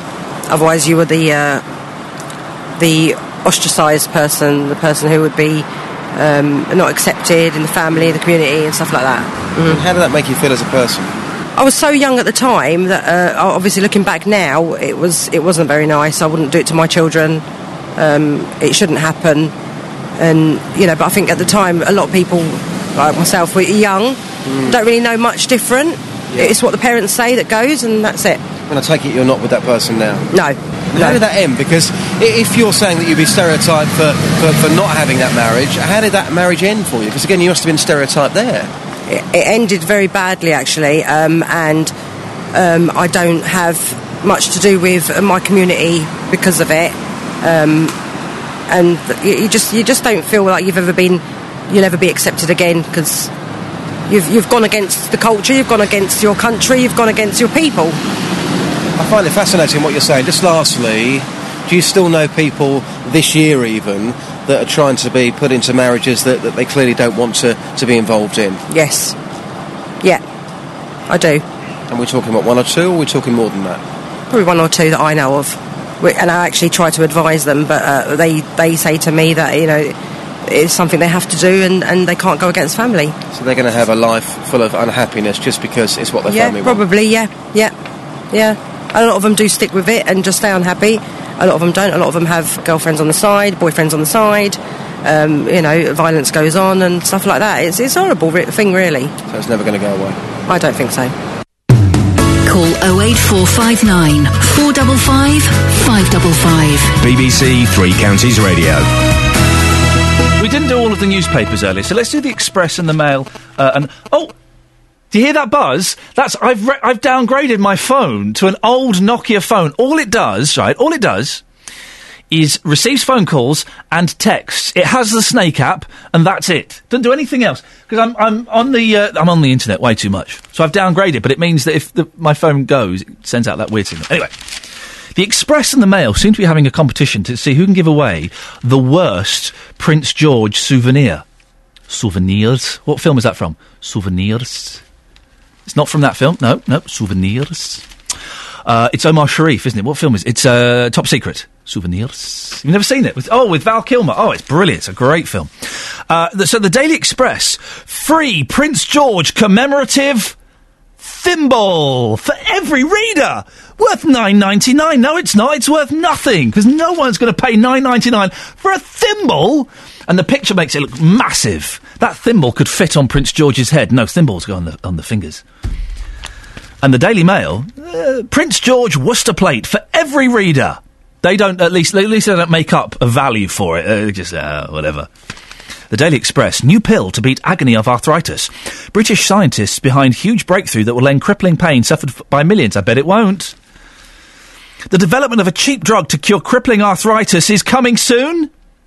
Is available next month. You can get it today. Is a step closer. Oh, it's a step closer. Right. Oh, OK. So that means what? About 10 years? Probably about 10 years away. Let's have a look at the story, see what it says in the story. It doesn't give a date. That means it's probably never going to happen. And there's a picture of Jennifer Aniston. Jennifer Aniston, why my wedding is on hold. I suspect it's on hold because she's probably bonkers, isn't she? I mean that in the nicest possible way. But I bet for the first month of going out of Jennifer Aniston, it would be awesome and it'll be sexy and cute. But I bet after about a month, get a bit intense. I bet it will get a little bit intense. She'd want me to delete all my email accounts. It would just be a bit strange. She's what, Catherine? She's the female George Clooney. Why are we questioning it? What do you mean by that? Maybe she's having too much fun. You know, why are we always going to talk about sad old tragic Jen? I bet after a month into it, she'd you'd notice on the mantelpiece. Go, oh, you still got pictures of Brad's.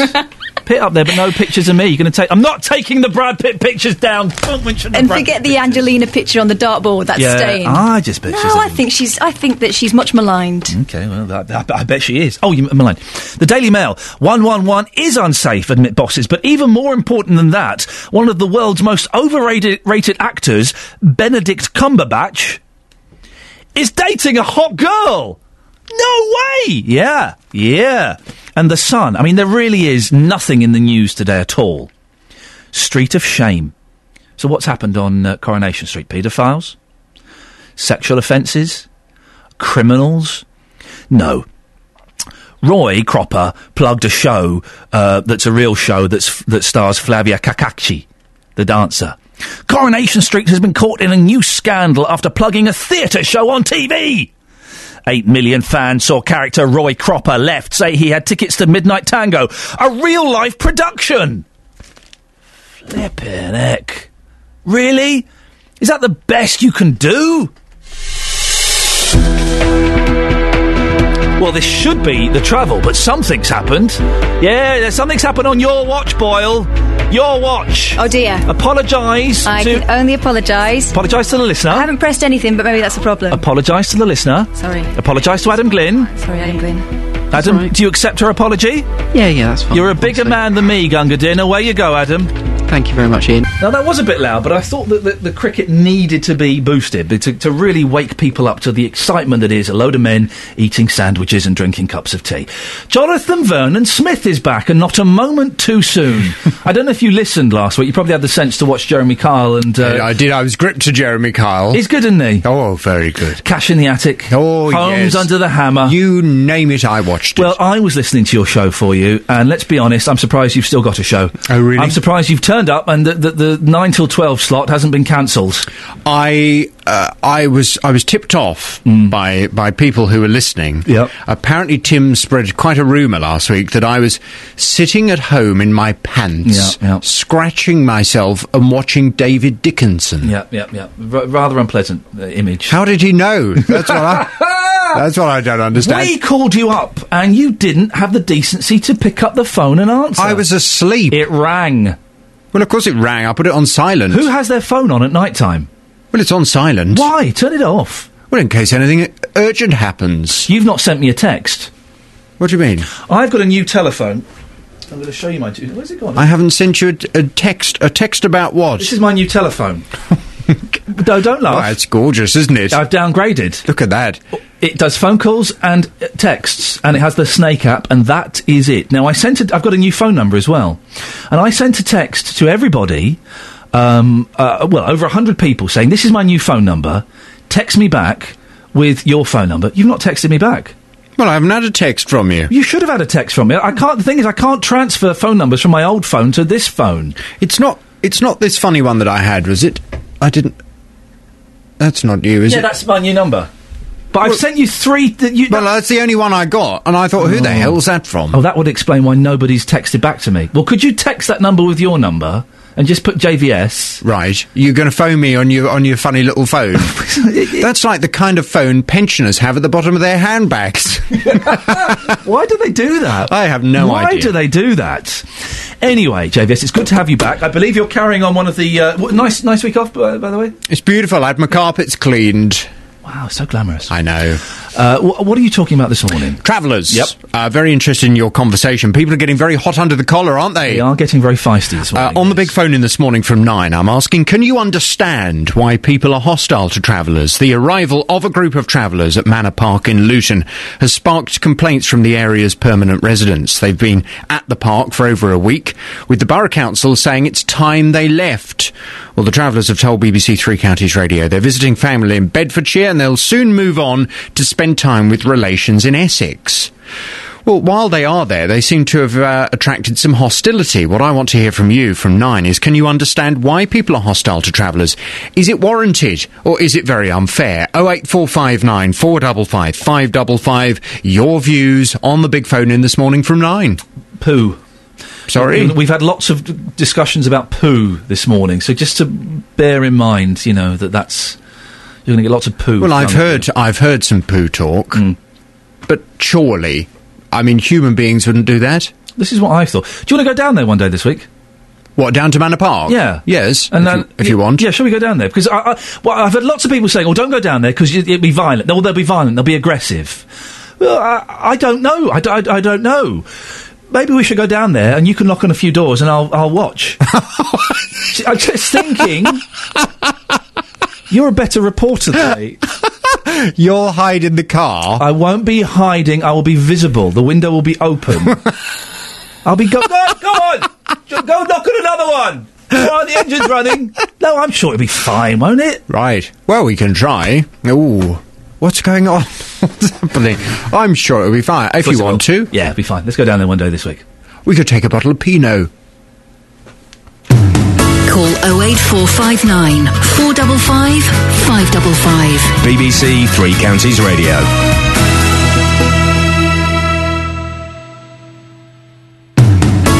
Email 3cr@bbc.co.uk. BBC Three Counties Radio. So, online dating, the preserve of the weirdo, the pervert, the lonely stalker, surely? Isn't it? It's just people going on there, putting up fake photos they found from... There was a cracking story in The Guardian, I think, 3 or 4 weeks ago, about a woman who fell in love with a man on an online dating site, fell head over heels in love with him, exchanging romantic emails they arranged to meet. Oh, he didn't turn up, but he sent her a text saying, I'm sorry I didn't turn up, and they arranged to meet again, and he couldn't make it, but he phoned up and he explained it, and they arranged to meet again, and he couldn't turn up, but he explained what had happened. His mum was ill, and this gentleman took a picture of some perfume, some very expensive perfume in a gold jar that he'd bought, saying, listen, I bought you this expensive perfume. I wouldn't buy this for you if I had no intention of meeting you. And the woman got the picture of the perfume and looked at it and zoomed in a little bit, and zoomed in a bit more, and in the reflection of the bottle... was a fat blonde woman taking a picture.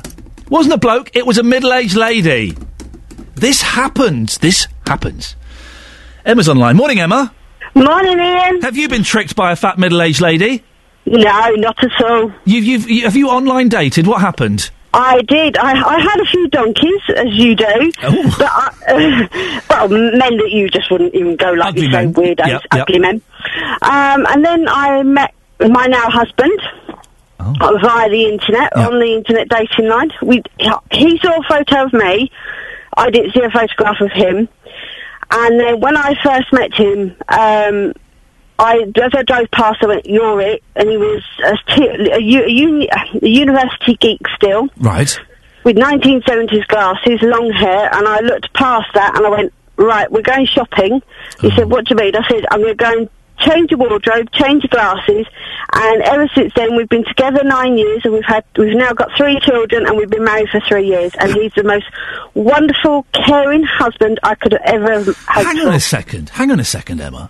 So you met this fella online, yeah, and immediately you wanted to change him. Oh, yes, totally, yes. To look at us, we are so chalk and cheese, you would never have put us together, but there was something behind the facade, because I don't go on looks. Looks can change in time. Come on, we all go on looks a bit, Emma. However much we say we don't. Never gone on looks. I've always gone for what's underneath. Is that because you're ugly? No, not at all. No? Just because I can have a decent conversation with them, and we're on the same mental level, And, I mean, I was a single mother. I was working at Heathrow Airport, and I was doing 14 hours shifts a day. Yeah.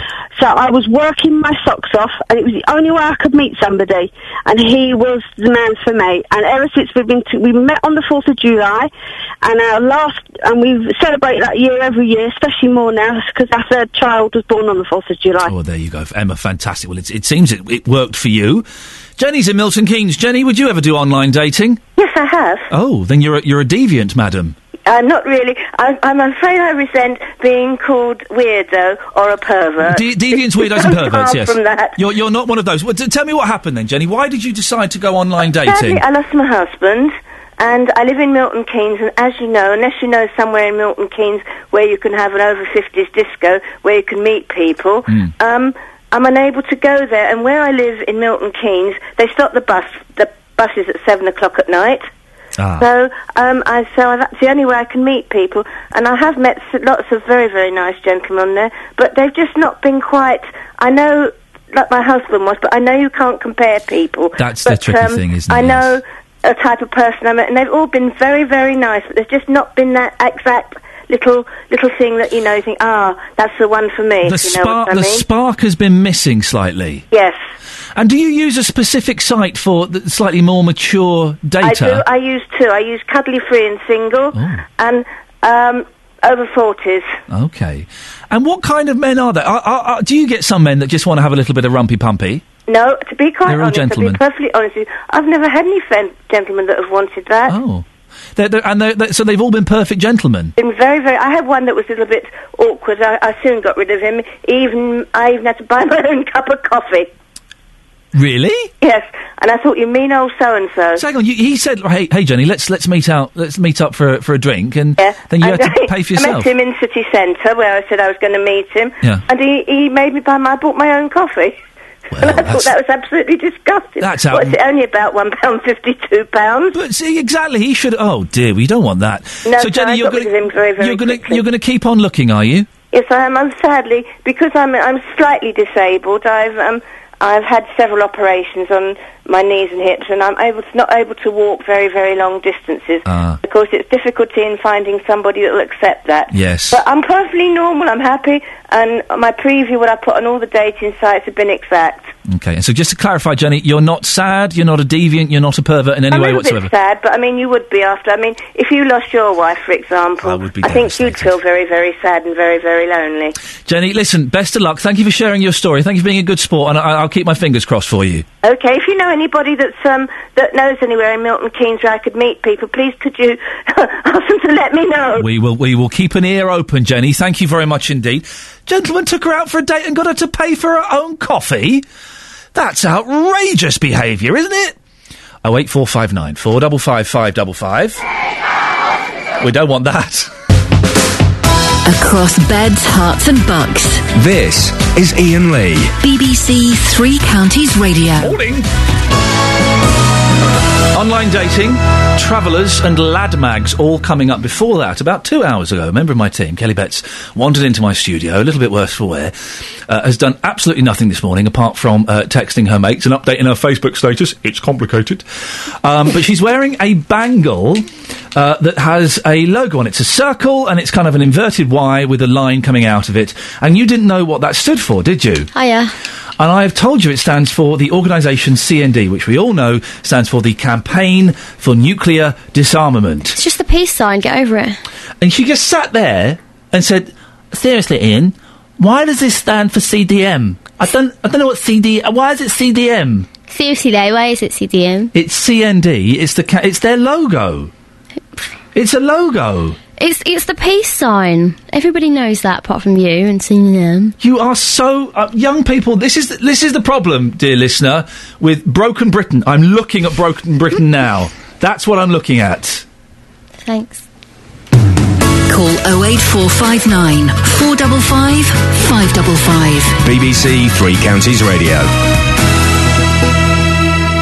08459 455 555 is the telephone number if you want to give us a call. Now, picture this. You're past clubbing age. You rarely meet anyone you don't work with or for, and your friends are all attached. You can either resign yourself to a life alone, watching J-Lo movies and eating pizza, which on the bright side means sole ownership of the remote control, or join the rest of the nation's singles online. It sounds brilliant, doesn't it? Ah, there's a catch. Tonight's Panorama exposes the tricks of the UK's online dating industry, revealing how unscrupulous websites are mocking up profiles of beautiful people to reel clients in. People lying online? Well, people like Nikki Reynolds from Ampthill. She's finally met her match after 14 years of sometimes soul-destroying searching. She's going to be joining us a little bit later on, fingers crossed, if the wind is blowing in the right direction. In the meantime, Jackie Barton is a relationship expert and agony aunt. Good morning, Jackie. Good morning. It's a bit sad to go online dating, isn't it? No. Why? It was sad 40 years ago. Catch up. It's the way we do it now. We don't meet people the way we used to. We desperately need to increase our contact circle if we're going to find a partner. We don't want to do it at work because if we do, we might mess up a good career, and we work long and hard for it these days. We don't meet people through friends because our contact circles are smaller than they've ever been. Because of a lot of it is because of the way we live. We move around the country a lot more, lots of reasons. But if you don't do online dating, if you don't join a personal introduction agency, go speed dating, if you're not proactively looking for a partner, your chances of finding someone are very, very small, unfortunately. But surely, yes, we must do it. But surely, women go on use the online dating for that special someone. Men go on there for a little bit of "How's your father?" Well, there are different sites, different systems. Some are more predominantly filled with people who are looking to date and a partner for Friday night or somebody to go to dinner with Sunday. Other systems, sites, companies are far more likely to have people on them who are committed to finding a long-term relationship. And doing this isn't about what you choose, how you do it. Well, it is to a great degree, but it's about the homework you do beforehand. What homework should people be doing, Jackie? What is terrifying, and what I teach in a masterclass, I don't teach how to who pays for the coffee or what to do on the first date. I teach how to get to the first date, because what people don't do is their homework. You know, you wouldn't buy a car or a house with the tiny bit of preparation that people do. They sit in their front room, they put their laptop on their lap, they put the telly on, they think, I'll have a go. It's really not as simple as that, and the preparation needs to be all about you. And so you do a masterclass in online dating? I do a masterclass in finding a partner through online dating and personal introduction services, but mainly about identifying which one you should use for you. Right. Everyone is different. Every site isn't going to suit everyone, every system isn't going to suit everyone, and everyone isn't in the proper position and condition they need to be in to go forward. And people pay for a masterclass in how to do online dating? In how to date. Sweet. They need to. They absolutely need to, because they just dive in, and it's dangerous. Yeah, it is dangerous. So what give us your top... And the main danger is to their emotional happiness and well-being.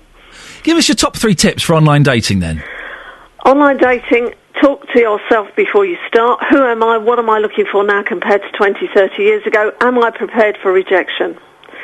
Choose a site not because of the title or the people on there that you see with your free go, because, yes, big shocker, and I suspect this is what Panorama is going to talk about, I don't know, they do populate the sites. They can't just open an online dating site with nobody on it. There are things called white label dating sites, and they start a site and they will put everyone from the other sites on there. So you could sign up for an online dating site and, big shock horror, discover you're on 20. Don't be surprised. This is the kind of information you need before you even start.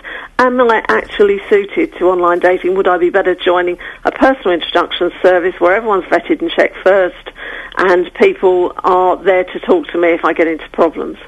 People lie, though, don't they, Jackie? They have the option to choose the best photo, maybe even touch it up a little bit. They can write and rewrite and rewrite their introductions. They can exaggerate. They can lie. They can, and you need to be prepared to know how to spot that. But in fairness, you could stand in a pub and a guy could tell you all sorts of wonderful things, and you think, great, I'm going to go to dinner with him Friday. I think I know this guy. Now, the benefit of that is if you're good and savvy and you can look in his eyes and decide, is this guy telling me a lie or not, and no, then you'll be fine.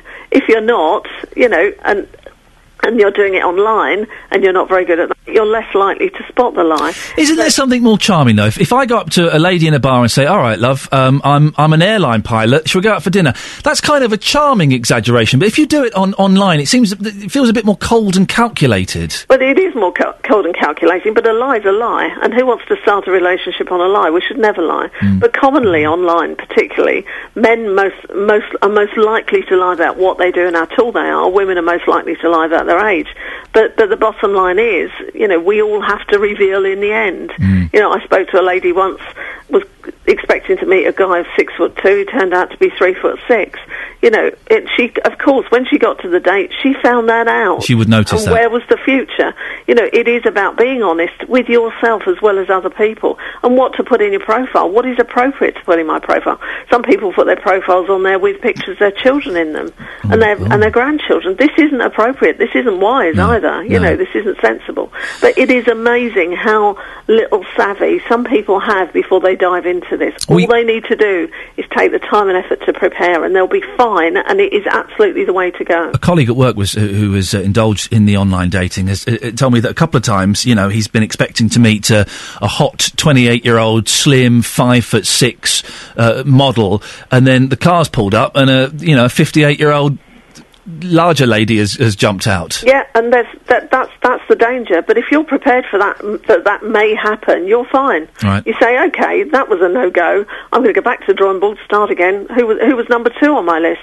If you're not prepared for that to happen in yourself, if you're not strong, if you're not, you know, absolutely ready for this system, that's going to hurt, that's going to throw you off course, you're going to think, I'm never doing this again, you're going to close the door on masses of opportunity to find the one, and that is what we're all looking for. We're looking for the one, but we have to be aware that getting to the one, we may meet a lot of people who aren't the one, aren't actually who they say they are. The thing that sits with me uncomfortably, Jackie, about this is it feels very cold. Well, it is literally cold and calculated. There's no romance. There's no flirting. There's no catching the eye. There's no sending someone a cheeky email at work. There's none of this. It's. Well, I like what you say about you. Let us go for coffee. Yes, but the next stage there is some, and there's a lot of mystery with this. With online dating, you can message each other.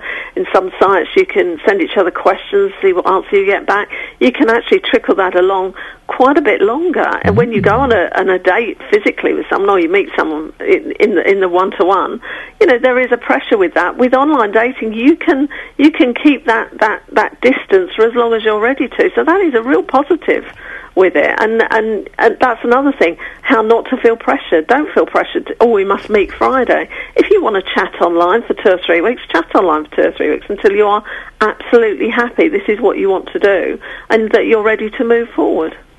Jackie, thank you very much indeed. That's Jackie Barton, relationship expert. We've got lots of you been having your say on Facebook about this. Let's have it. My Facebook is going a little bit crazy, but let's pick some of these. Morning, Ian, says Sue. My son met a girl 3 years ago on a website. They're getting married on Sunday. Gary says, been with my other half for 12 years now. We met online. Did we have computers 12 years ago? I'm not convinced.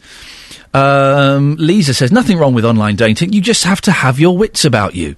Rachel says, I met my husband online nearly 5 years ago. We'll be celebrating our second anniversary next week. Jenny says, it's not that much different to dating someone you just met in a bar one evening. The normal dating safety rules apply. My best friend has recently celebrated her first wedding anniversary with a chap she met online, and a work colleague is engaged to someone she met online. Yes, there are weirdos and perverts, but no more than you'd find in a pub or club on a Saturday night on the pool.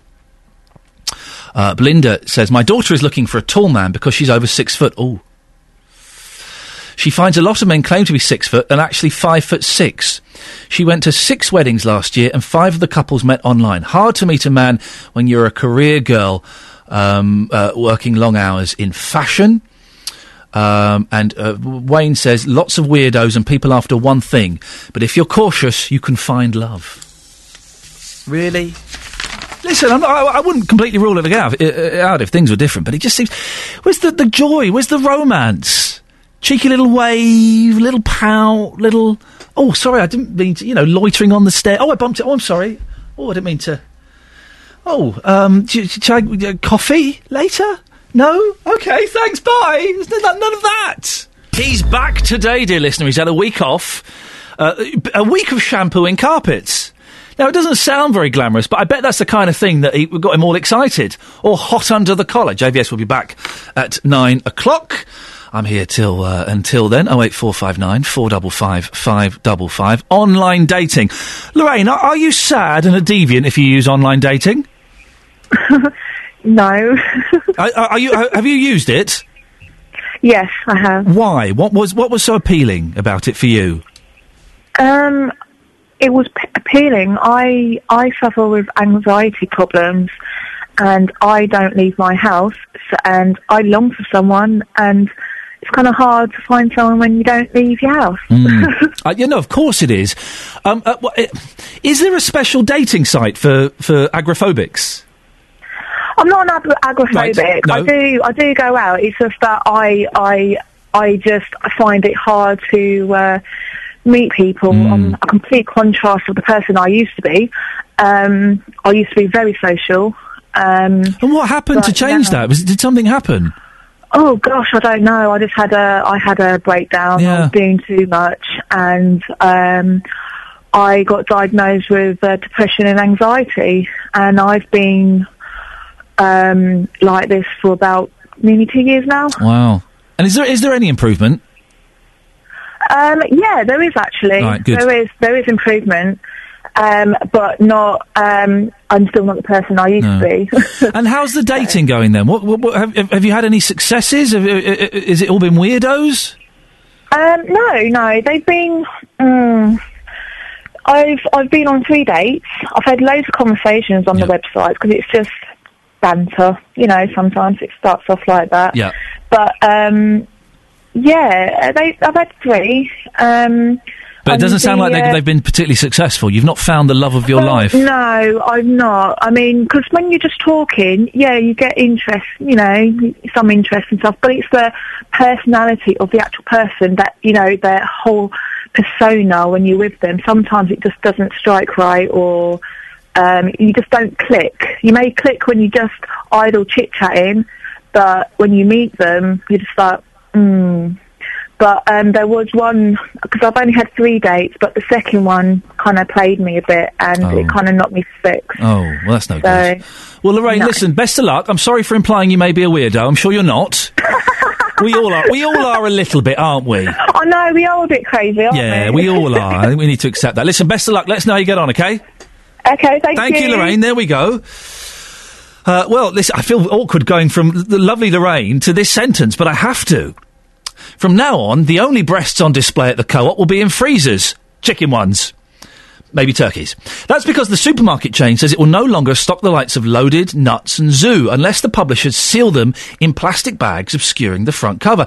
Some campaigners say the move doesn't go far enough. They want the magazines removed from sale completely, and they're threatening legal action against retailers who won't comply. Well, we're going to speak to our Lads Mags correspondent, Justin Dealey, in a second, but before that, let's go to Carla Bellucci, who is Hertfordshire's favourite glamour model. Good morning, Carla.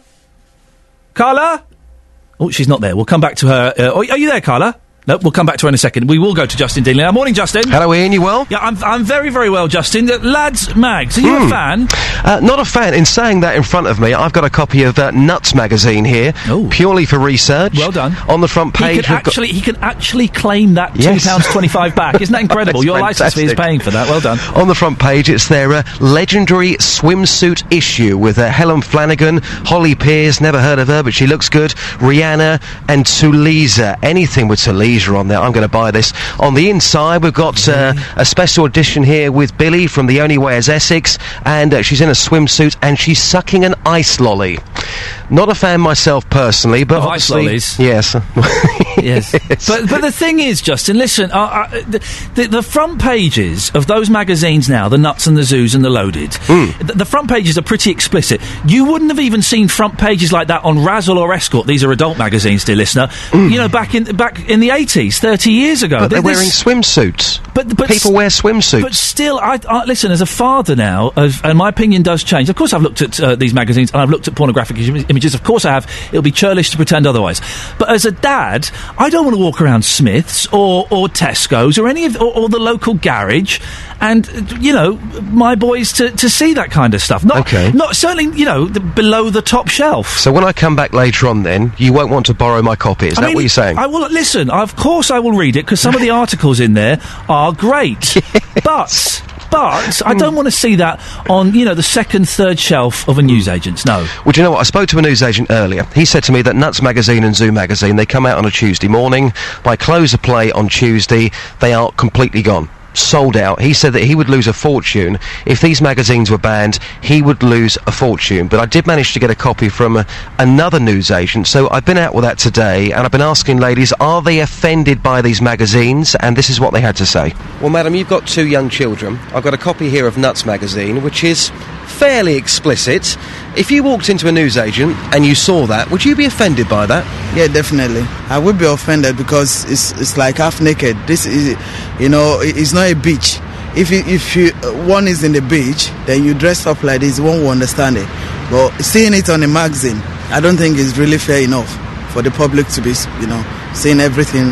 At least make it more presentable for the whole world to see. And do you think it takes a certain type of man or certain type of boy to go into a newsagent and buy that? Oh yeah, if I see someone reading this, definitely it sent a message to me that probably the person is not really serious with his or her own life. That's what I would think. Well, Jackie, I've got a copy of Nuts magazine here. If you saw that in a newsagent, would you be offended by that? No, not at all. Can you tell us why? It's the human body. I mean, yeah, it should be on the top shelf maybe, so children can't grab it or see it if they're lower level, but to me, myself, no, it doesn't offend me. It's just a lady in her bikini. If I go to the beach, I'm going to see a lady in her bikini. Bigger, smaller, wherever. It doesn't bother me that there's a picture of it. It's nice to see a man admiring a female figure. I mean, just lastly, what would you say to anybody, and there could be women listening, who are furious by these magazines? They think they're sexist, they give women a bad name, they would like it banned. What would you say to those ladies? I just think there's bigger things in the world to worry about, isn't there? Madam, there is Nuts magazine. What do you think about these magazines? Are they offensive? If I don't have to see them, I mean, it's a choice, isn't it, whether people buy them or not, so... You talk about not having to see them, so if you walked into a newsagent and you saw that face-to-face, you would be offended then? Yeah, probably. Well, Justin, thank you very much for that. We're joined by our new favourite glamour model. It's Nina Carter. Good morning, Nina. Good morning. How are you doing? I'm fine, thank you very much. We don't want to see the front covers of these magazines on the second or third shelf, do we, of newsagents and supermarkets? Well, look. I think everybody wants to see beautiful things. We want to look at beautiful bodies, we want to look at beautiful homes, we want to look at celebrities who are, you know, wearing hardly anything these days. More and more people are attracted to beautiful things, and beautiful things are not offensive. When they are blatantly sexual and offensive, then yes, of course they should be out of the way, and are either on the top shelf there's a difference... Oh, you're right. Sorry, I'm in the car. My husband's just about to join me. Oh, well, welcome. Please don't involve him in the conversation. Well, no, I won't. But listen, but there's a difference between sexual and offensive, isn't there? And I wouldn't want my young lads to be in a newsagent and to see sexual images on the front of these magazines, which they do carry, don't they? Well, yes, it's not just magazines, though, is it? It's the internet. I mean, the media is... so controversial these days, and so much available to both young, people who have mental illnesses, people who are not capable of dealing with what they see. It's a different world today, and of course we have to take that into consideration. No, we don't. My 3-year-old boy does not go on the internet. He goes into newsagents and garages. I do not want him to look at some woman holding her knockers on the front page of a mag. I don't want him to look at it, and yet that's there to be seen. Absolutely, and I agree with you. I think that you have to protect young people, but I don't think there's anything wrong in looking at beautiful pictures. If they are beautiful, if they are tasteful, if they're elegant, once it becomes blatantly sexual and offensive, then yes, I think it's inappropriate. Absolutely, I agree. Nina, I'm sorry it's so rushed, but we're running out of time. One final question. Is Nuts magazine beautiful and artistic? Well, I have to be perfectly honest, I've never bought Nuts. Only in a package at the supermarket. There we go, and on that bombshell, Nina, we shall leave it there. Thank you very much for speaking to us, much appreciated. Could talk about that all day. Anyway, that's it, that's your lot, thank you very much. I'm looking at the front of Zoo now. There's nothing artistic about 100 hot girls on holiday. That's not art! Ah, dear. Right, I'm back tomorrow. JBS is back now. Ta-ta. On FM, AM, online and digital radio. This is BBC Three Counties Radio. Thank you, Ian.